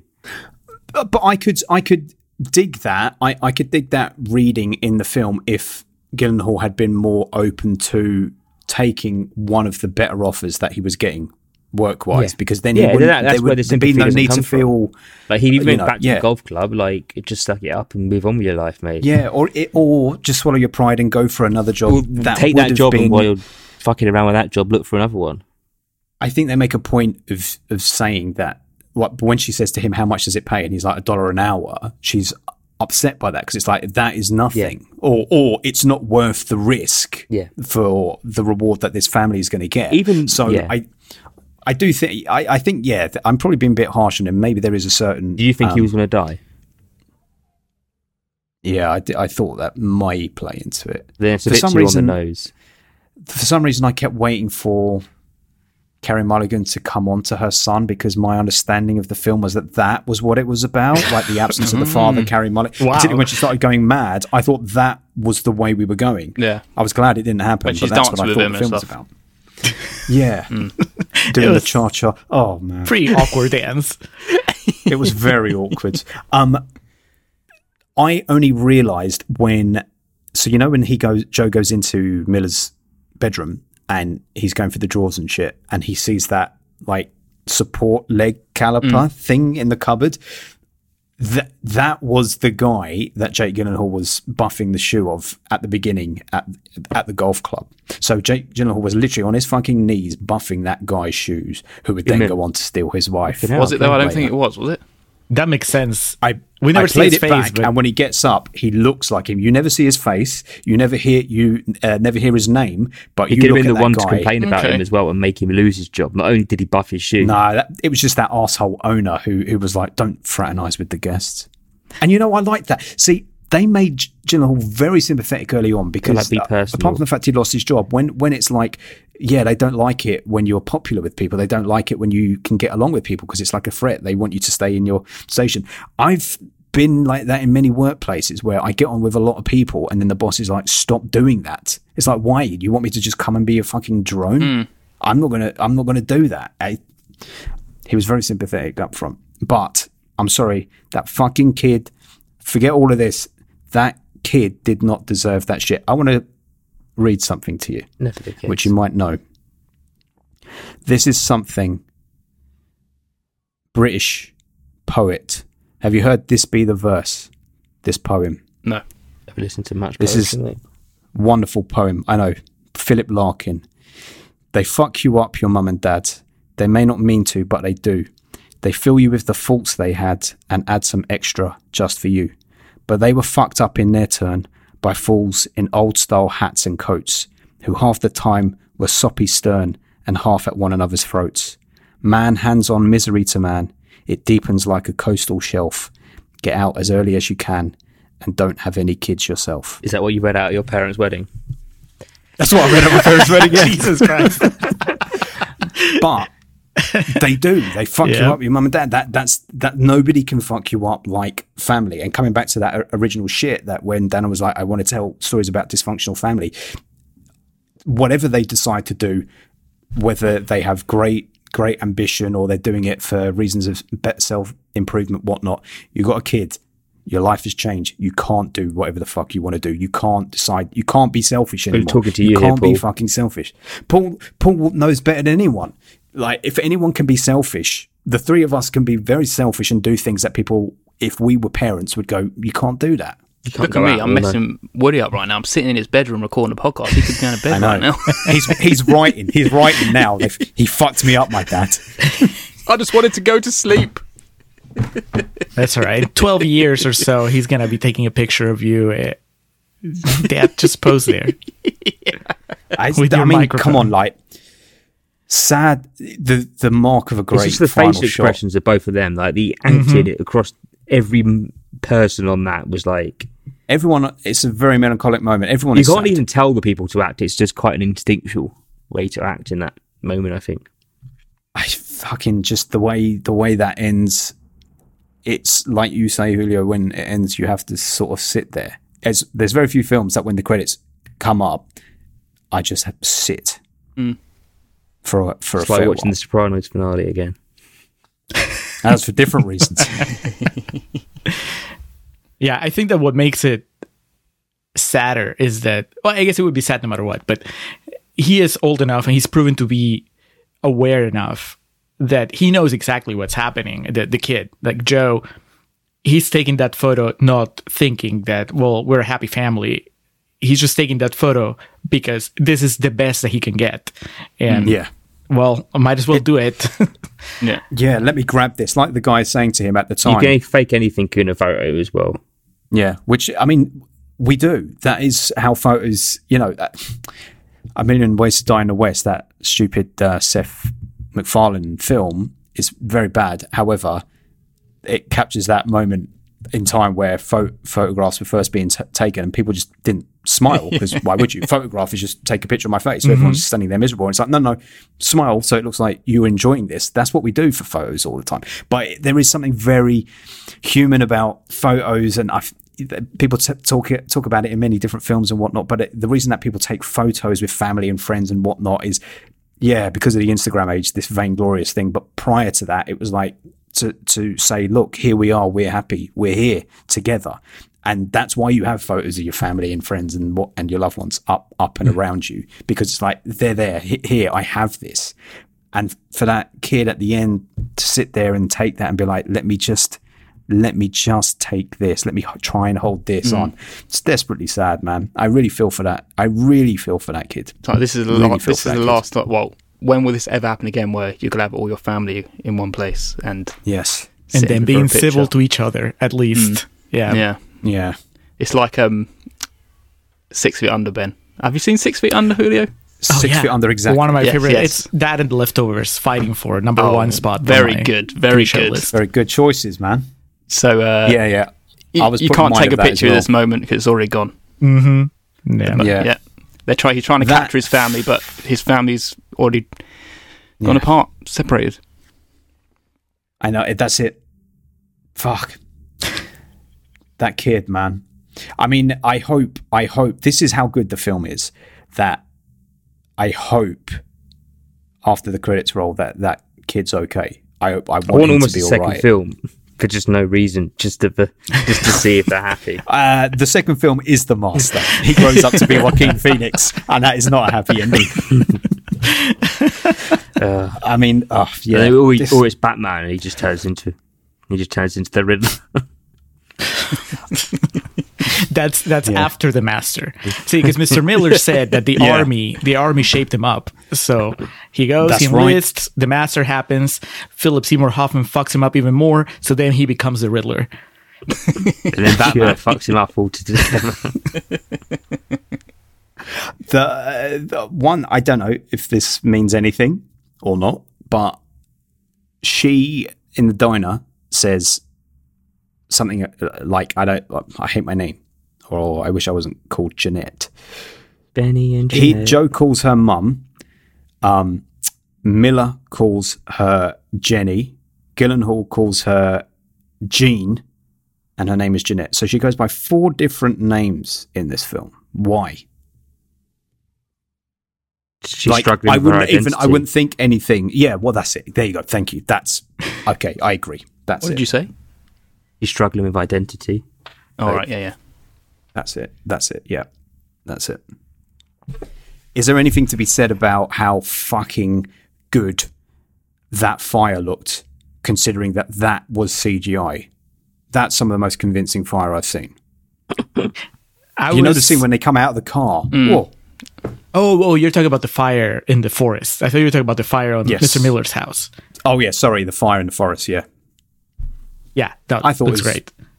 very impressive. I was This is- impressed by this is all Dano. the Mr. Miller fire just because it was so violent. I guess I don't know what I was expecting. Well, I thought uh, Jerry was going to go up like a Shaolin monk. I thought that's what he was doing. He was about to just burn himself in, in that house. and I thought, fuck, we're going for a hard conclusion. Yeah, I did- He may as well have. I felt like there's something like that's coming as well, like the very dark moment. And then Mr. Miller just runs out of his other woman. He's like, I've already Yeah. moved on. Already moved on, then Jenny. You, you know, the, at that moment, my mind was going, "Oh fuck, we're, here's a big twist. We're getting a big reveal here." Because I thought, "Who's this woman that's coming out?" Miller is acting like really innocent. I thought something's happening here. One of these characters is not going to be real, or something. so- Something's been played out Hollywood has how we fucked us up, expect. man. Because I had the Oh, same yes. feeling, and I'm like, that doesn't Did make you? any sense. It's not that kind of movie. Why am I even going there? But I thought that there was Yes. also like, were they never It would have there? very baffling. Is there another Yeah, Mr. I was Miller? thinking, has has the kid played this all out in his head because he just missed his Maybe dad? he's the one who's insane and setting fire to the guy's house. yeah. Oh, yeah, look at all of this. Yeah, I think it's just Mr. Miller living his best life. yeah. I'm just sleeping with all these women. I'm happy. Don't come burn my house down. He just like, and he's learning to swim at the same time. Yeah. Because you can't Wow. drown me. You can set fire to me, but you can't drown me. I'm very excited for whatever Dano does next. I Is it anything been there is announced this- or? I don't think so. But it's come at a time like now. I, this didn't used to happen. I don't think. Maybe I'm wrong, but this is a 21st century phenomenon for the most part. Like uh, ignoring people like Charles Chaplin, stuff like that. But this whole thing of actors directing, it feels like a 21st century conceit. We don't really have it from the 80s and 90s actors directing shit. Now, 21st century is if you become a big commercial actor, you start directing. Well, because people can, also. you got you probably want to become a, like you got more creativity. It's like people would more like to lend their hand to other stuff nowadays, aren't they? People make music now. They can act. They can make a song. They can draw art. Like Mm. if you've got creative in your blood, then why would you not give it a go? If someone gives you some money to do it, I, I disagree. I'd say that there's loads of people in history who are actors who decide to direct. It's just their films end up being shit, and nobody watches them. The amount of times we've gone to an actor and we'd be like, "What? They made a film?"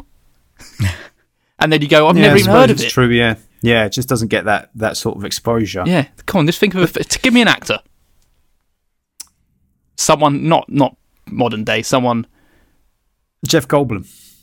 Oh, good one. Pacino. If he see, I'd be surprised if he's directed something.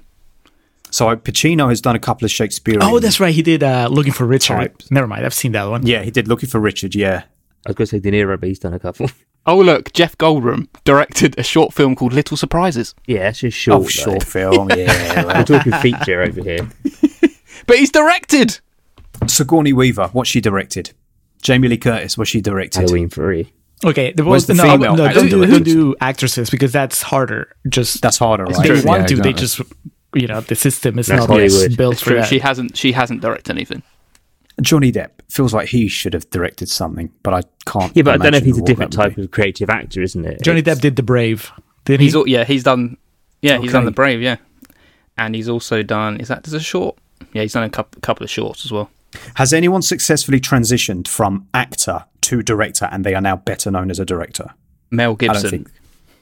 Mel Gibson. No, he's still He's- primarily an actor.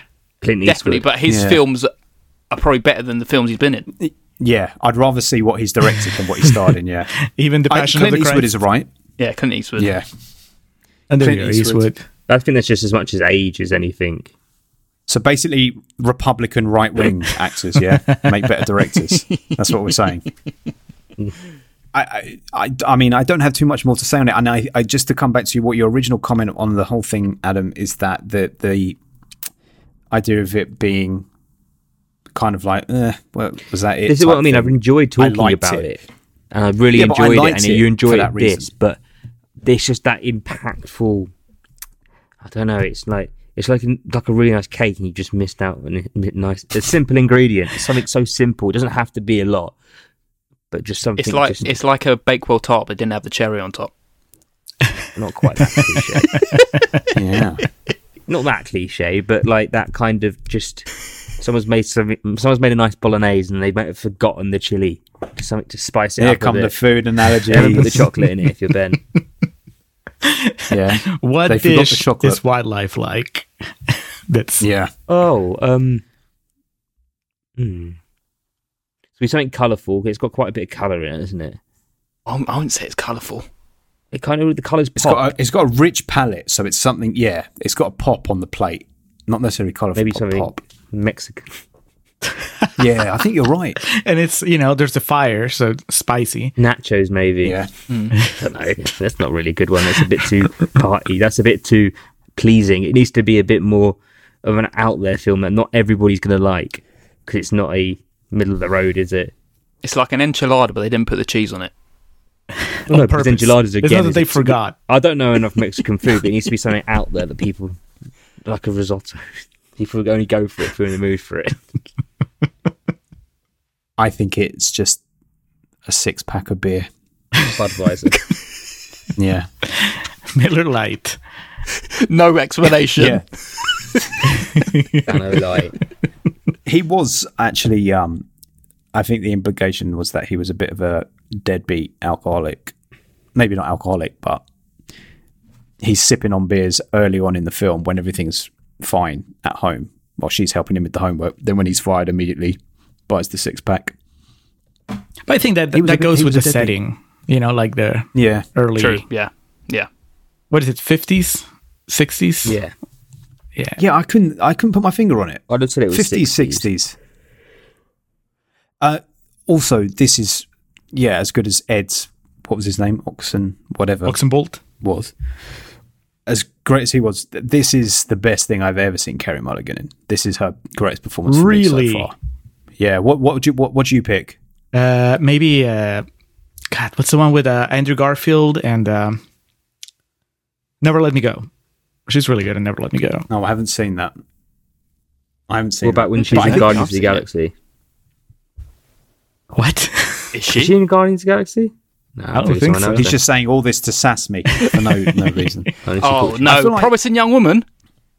Oh, I know, yeah, but I think this is Oh, yeah, I'm thinking someone better else. than Nah, that. it's, But it's yeah. not better than Promising Young Woman.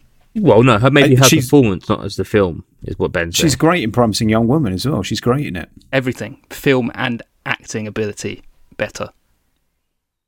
Behave yourself. mm, I love I Promising Young that- Woman, but she plays. She gets asked to play not girly, but I feel like she she no she is in a lot of films. It's like play. You're going to be girly. You're going to be girly, and she, plays woman scorned. She's in. She's the same in Drive as well. Yeah, in Drive, she's she's a non-entity in Drive. She's she's there. She exists Yeah. for fucking um, Gosling to bounce off of, and that's it. Overrated, isn't it? It is over. I like it. I like it, but it's I'd say overrated. so. I've, I've mean, it is I, overrated. yeah. Maybe it's This is gonna make Alex even angrier than the Halloween performance. It's an eight, it's an eight out of ten. and you move on. it's a lot of style. But I think this is, is great. I th- oh, man, I'm so excited for Dano's future now. I wish him nothing but the best, and I can't like. He's going to keep making if Batman films and not film coming making out- directing films.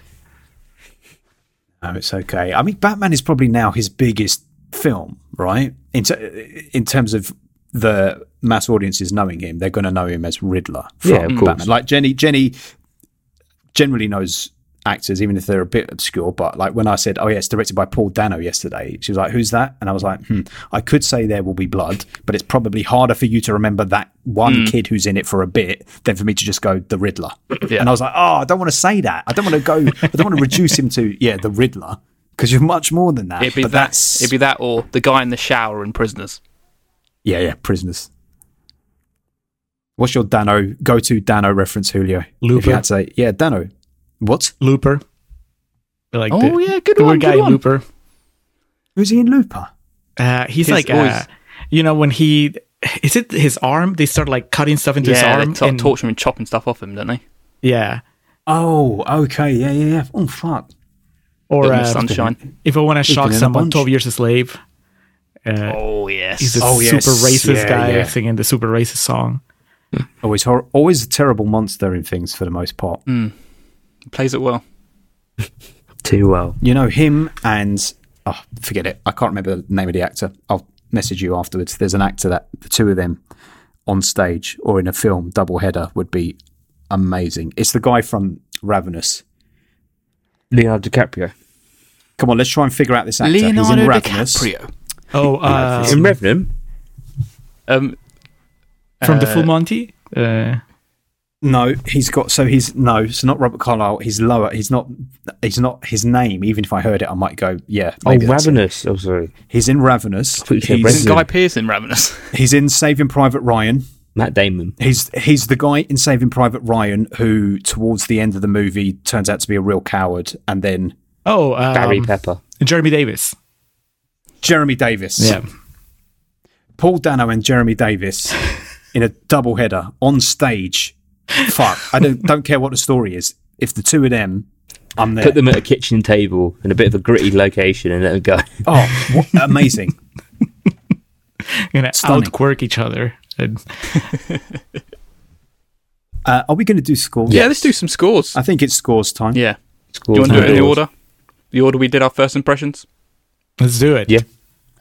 Okay, so I'm giving it a six. What? I, I, I wasn't blown away with this film. The I wasn't fuck? blown away. I enjoyed the conversation, but it does it doesn't. It's it's. I'm not going to remember this film in a year's time.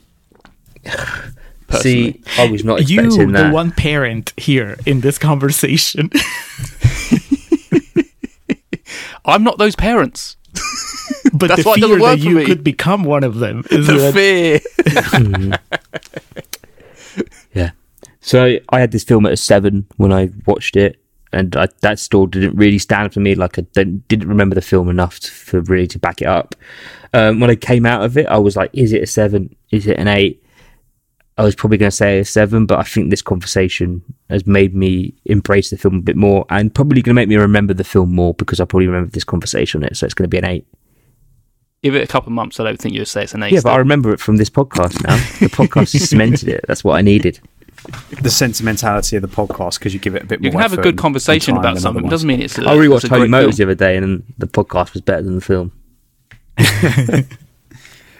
Well, I've talked myself up. Uh, well, um, as in this episode has talked me up from the rating that I was going to give it before. Uh, so last night I said to Jenny it was an, an eight, and Jenny Jenny challenged me.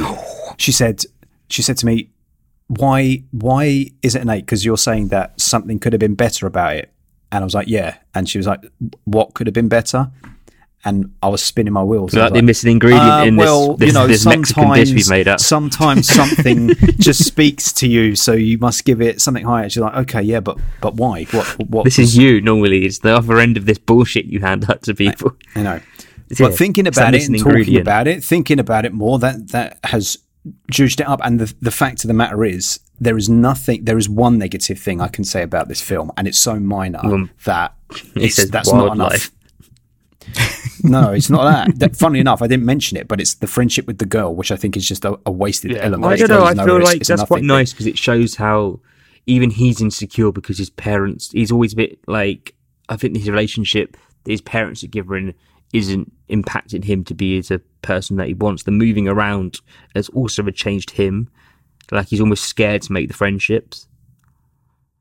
I would have. I, I get that, but I would have liked. It I felt like they should have gone somewhere with it. it may, it's like maybe it needed another scene with her to really, couple couple more scenes, or maybe him something even to talking to, develop on her about the problems. It could they could have used it in that way. Like Well, I think structurally, I, I agree with you, Ben, that it, it kind of it should have led somewhere else emotionally. Uh, It's structurally, I, I, can, I get it because it's there to give us a break from the misery at home, and also to kind of reassure us that the kid's okay when you get to the end because he's still he's going to study with her, so that means that through That's all true. of this, Yeah, yeah. It, he managed to keep that relationship. So that was good. He's got a friend. So let's hope. now he's got to give See, it a ten now. I missed out. I, I missed that actually at the end that he has. He she is still there. Anyway, it's it's, it's a very strong and solid nine. I, I'm very excited. It's been a while since I've been excited Wow, by that a contemporary film. So yeah, yeah, very good. Uh, I'm right with him uh, with Ben, and I I was also having that. Is it an eight or a nine uh, dilemma? Because I finished it last night, and it was it was going to be an eight, and then like I said, that ending snuck up on me, and I'm like, wow, this is a nine. And then I was thinking, is it just a nine because it really like I was not ready for it? it does it hold up as a nine when we talk about it? And it does. I, I think that it's uh, it's deceptively simple because I think that everything that it deals with is really is very complex and that is uh, that is to treasure. I just that a movie can do so much with so little as far as the plot and uh, my one it's not even a complaint but the, the thing that I know threw me off and that I need to kind of talk myself through it so that I can appreciate it is the how sudden her change is. And that's fine. That's like the way that the story is constructed. Like I said, you're seeing it from the point of view of the kid. so it's meant to feel sudden. If we were seeing it from Carey Mulligan's point of view, I think that that transition would have been a little smoother. We, we would have been in her head, so we would have been able to see it. But that's not what the movie is doing. So um, I just kind of have to come to peace with it, and, and I think I have. So, uh, but yeah, I'm giving it a nine. It's really good. I expect to enjoy it even more the next time I watch it, but it's not going to happen for a while because it was it was just a rough watch. That kid goes Yeah, it's through not a film you lot. watch six months later. Yeah, yeah, that's.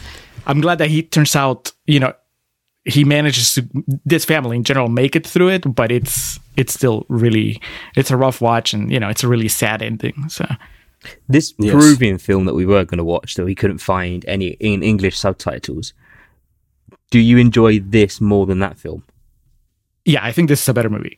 The, the, mm. the Peruvian that's movie we're then. gonna watch is more of a thriller, and that would have been more of a novelty, like more of a genre Yeah. movie, as in like, hey, look, they I make probably these would kind of have movies in liked it more. Yeah. You would, Yes. yeah. We'll get to it. We'll we'll get to it eventually. Okay. I'm surprised Paul gave it so low. I was expecting a seven from you, Paul, but I was not expecting anything lower than that. I quite think that I, I'm kidding, but I think that you just consider yourself such a better parent than those two that you just That couldn't bring that's what it yourself. To judgmental empathize. bastard. That's what it is. He's he's the Katie of this episode. He's like, I, that's a horrible person. No, I hate the film. Well, that gives us a, an average of an 8 out of 10. So, shall we Oh, yeah. see where it places in our list? It, it goes like halfway down. no reason. Halfway down. Uh, it's, it's for a very good reason, Adam. Is it eight? Bang on, is it? Yeah, 8 bang on. So, let's go to the scoreboard and we'll come back to tell you where it places. So we took a time out there. We averaged the scores up. We averaged that out as an eight, which means that it is contending with about 10 other eights. The first, the lowest eight was The Hunger, Tony Scott's film. And we said it's better than that. The next on the list was Midnight Run. And very quickly we decided it was not better than Midnight Run. It's De Niro, what are you going to do? Julio, So- you have been beaten by Jamie. Jamie's Midnight Run beats Julio's That's right. Wildlife. You can go fight him in the car park if you want. Well, but- we just have to wait and see how Jamie feels about wildlife, and maybe he'll bump its score next time Oh, he sees Jamie's it. going to be Ooh, all over that as a f- as a teacher of film. I think it's a it's one of those. You I mean, get- it's funny how that list goes because, like, the next film up was Last Jedi, and this this is better than Last Jedi. Yeah. But then the next is The Exorcist Three, and Exorcist Three is better than this. then the next is Lego Batman. This is better than Lego Batman. It's like all higgledy, but it's still an admirable position for it. So uh, yeah, as you heard, listeners, Last Jedi is is above it, and and and that's where it, where, where it sits. It's in the top half of the table as opposed to the bottom half. Yeah. and. Uh, it's all Paul's fault, really. Paul has, Paul has kept it down just like I've tried to keep many marbles down. as well. Absolutely. Absolutely. So, shall we move on to Julio? You can give a rating to anything on this list and just uh, just mess with the table a bit. Perfect segue. Speaking of keeping marbles down, Oh, what's he going to do now? I, I warned you on the DM. It's just I hadn't even thought about this. You had to bring it up during the Two Popes episode, and now I'm like, really, Captain Marvel is on your bottom twenty? That movie is so good. hey, the thing is, the thing about that is, I actually liked Captain Marvel. I thought it was okay. I think it's better than a lot of the other Marvel films. Yeah, it uh, it deserves better. It deserves, I wouldn't even bother if it was right out of the top, the, the bottom twenty, but it's like number twenty, I think, and that just that can't stand. That Number 19 now. 19, yeah. nineteen, yeah, no, that, that needs to help. I'll give it the score that I gave it on Letterboxd more than once because I've seen the movie like three times. Um, it's it's a nine. My dear Oh, Foster. it's Whoa. getting pushed. What's better, Wildlife or Captain Marvel? Hmm, that's a good question.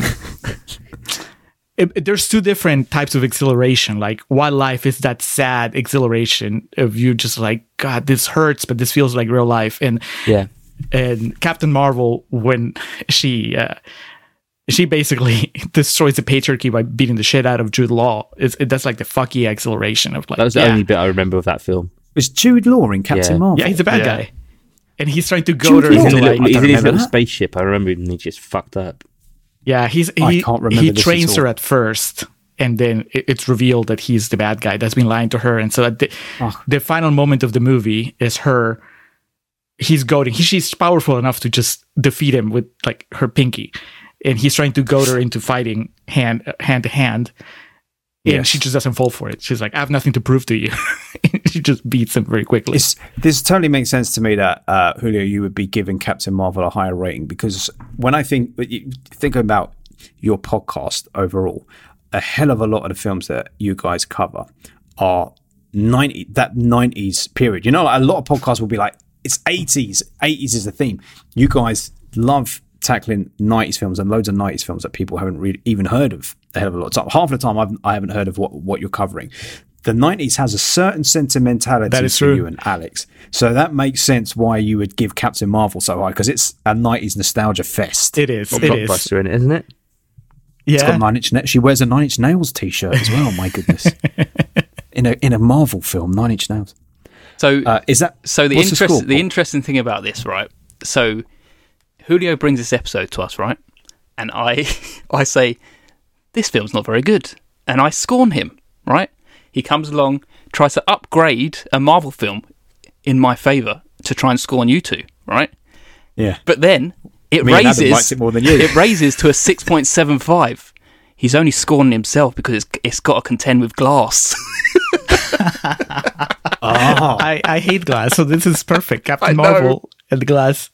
I mean, Glass is better. Glass No, is it, better. Ben, Ben, you need Well, to you go. rewatch Glass. Julio, I went to see Glass for my birthday, so I have a very sentimental And you saw it uh, at the memory night attached to Odeon it. How much? and it was a really nice how much are you? uh, Odeon. how much are you drunk before the movie even started? I had a, fa- I had a fair bit. Well, there you go. That explains it You've watched everything. it have a again since, though, haven't you? No, I don't think I have. So I personally would think- say Captain Marvel's better than Glass. So Yeah, I I think that now it's glasses has a, a, a an extra layer because if you see it, knowing what we know about Bruce Willis now, I think that you watch it and you just be sad. Like it used to frustrate me how little they did with the character, and now I think Oh, there's yeah, a good okay. chance that they were just truncated because they couldn't do more because you know there's only so much you can do with Bruce Willis at that time based on his health. So. I may Now- be now you willing to understand. I, well, I you understand, understand. the logistics. Doesn't make it a better movie. it just makes me a little more compassionate towards what Ben's acted happened. like he was ahead of the curve.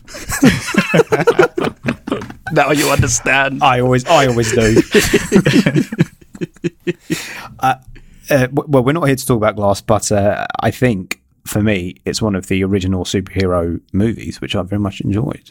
Well, there you go. Mm.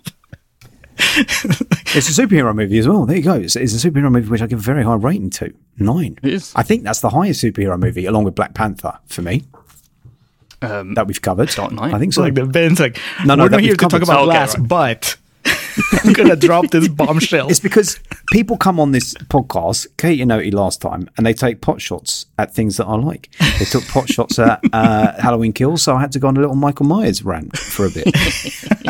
At some point in an episode, Ben will rant about something for not a lot. Oh. No one's having an argument with him. He just argued himself, and we've all got the message. But he just has to keep going, and then he'll bring up Kevin Spacey. Equilibrium is brought to the podcast. Hang on a minute. You know the patrons. Yeah. We just got a, one live at the moment. Did we actually? Here he is. He wants to talk to you, Julio. Are you ready? Oh, God. Good morning. He's back. Good morning. Speak to him, You've got to Julio. talk to him, Oh, Julio. Uh, good morning. How are you? I, I'm very, very happy. Yeah, good First, morning. I would like to just get to know you. I don't know, man. It's Saturday. It's my day off. I have a lot of stuff to do. Give me your address there. I, I do not give my address out over the internet How did you know? because it's your voice. You're very recognizable. I do not have any money. That's Borat. That's on it doing Borat. I do not know have any money. Ben, are you thinking of these answers before he's even given an answer? Like, uh, is it whatever he says I don't want to go and get into that. Whatever he says is going to have the same answer. Uh, yes, it's very difficult to do. The main thing is, I wish I had a massive uh, board of it all in front of me because it'd be because I have to scroll down the page. It's all alphabetical as well, so it's not like clustered by like get it on your computer greetings, questions. Yeah, I know. It's, that's a lot of effort, Adam. There's there's there's uh, there's no It's strategy amazing to how they how lay all this out. they're a real person The real Arnie is just in your phone. I know he just lives there. He doesn't do anything else these days. I know. The closest that I could get to uh, actually making this all legible is do the greeting, do the questions. You give answers, so I bounce a bunch of questions, and then Arnie gets angry. The minute Arnie gets angry, it's hard to go anywhere from there. Because once you do angry Arnie, there's no There's no sorry, you can't rein it back in. No, there's no. I apologise. We start again. I'm sorry. I'm learning. Well, just so you know, if you want to become a patron just like Arnold Schwarzenegger, you can become a patron at www.patreon.com forward slash filmbusters, where you can get exclusive content. You can go and you can go and uh, watch the latest episode where Julio is answering questions about Michael Myers masks and what movies they're from. So that was a lot of fun. does he do well? Does he do well badly? Well, you'll never know. Or does he go in the until middle you- and do all right? Yeah, yeah. You'll never know unless you go listen. Is it fun being a patron, Julio? It is the best. It Oh, brings good. me so is much joy. Than, is it better than being a contrarian patron? This is funny. This is what Adam said to for your reference last heard, week. I well. just trying to get- I'm trying to get a will poll. not. I will not engage in this bit of trolling. I will say it's it wasn't very as sassy as Katie's answer, but I would say that the Contrarians um, patron is like goes toe for toe for us in terms of like duration of content. Like it's almost like a second podcast in terms of the amount of. Well, it's just snowballed kind of like out of control because originally Patreon was going to be things that we're not going to add to our workload. And now it's become, like you said, a second podcast almost. And I love it because we get to talk about different things that we don't talk about in the main show and the interaction and everything. But it is like an extra bit of recording and an extra bit of editing. And, uh, I'm, I'm slowly catching up. We've like falling out of sync. It used to be that I would drop an episode and then the after hours and all the all the supplements would be on the Patreon within a couple days. And now Yeah. we're just like full episodes out of sync. Yeah. Uh, it makes me feel good that you guys kind of like do the same thing now. And it's fine. Like as a patron, I just, I'm happy. Like whenever something of yours drops, I just listen to it and I don't have to like really match it with a specific episode. It's just self contained. exactly. And it, Yeah. Yeah. Well, speaking of your podcast, Julio, do you want to plug it? Oh yes. Might as well do it now. Why not? Uh, The Contrarians. Look us up on our podcatcher. Uh, we talk about fresh movies on Rotten Tomatoes. We talk about them as if they were rotten. We talk about rotten movies on uh, Rotten Tomatoes. We talk about them as if they were fresh. I have not looked up what uh, wildlife is. I'm assuming it's fresh, but I don't know if it'd be fresh enough for us to do it on the show. Uh, quick. It's ninety four percent. Holy cow, 94%. So yeah, we could do it on the show and just talk about it as if it was a terrible movie. We'd be even more negative than Paul. We just wouldn't Yes. give it a chance. and then on the second half of the show, we tell you how we really feel. So I would just be bracing it all throughout. And I think this is the kind of movie Alex would like too. He, he's a big Paul Dano fan to begin with, and hmm. He likes Jake Gyllenhaal. So yeah, no, I think he, he would like it. But yeah, that's that's the show. It's a lot of fun. We don't do just '90s movies, but we do a lot of '90s movies. I hadn't really thought about it until Ben brought it up. Um, we just The nineties boys, the Contrarians, the nineties boys. yes. Uh, should be dropping The Lighthouse, which is not a 90s movie. It, Oh, there No, you go. not. Can't wait. Love that. yeah. I seen you sparring with the gull. Love that. What a line. Sparring with the gull. if uh, if you guys no, I'm sure you won't like it. I, I don't spoil it, but I'm pretty sure neither of you will like it. I think you're actually going to be quite what for the hard on it. Yeah, I reckon. I reckon. I reckon they go. uh, You either go with that kind of film and you, you're totally immersed in it, or you and Alex. I can hear the lines. I can see what they were going for, but and then there being an endless list of not pretentious because you never really you don't really call things that for being pretentious, but I can imagine you really not taking to it, not liking the li- lyrical beauty of this. Well, I these feel like, two. yeah. don't know. I I'm not think, gonna I think spoil I've it. got their number on this. Uh, but I'm going to tell you, I mean, as you would know, it's the movie's like 94%, I think, Rotten Tomatoes. is really high. So Is it that we high? spend the Fuck, first half just making fun of it because Yeah. whether you like it or not, it's very easy to make fun of. So Uh, did you watch it with subtitles?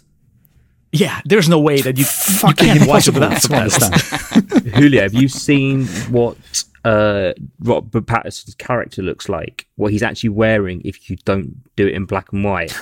I, I've seen it in color. He yeah, looks yeah, like yeah. fucking Yeah. Mario. Yes, he does. in the blue and red.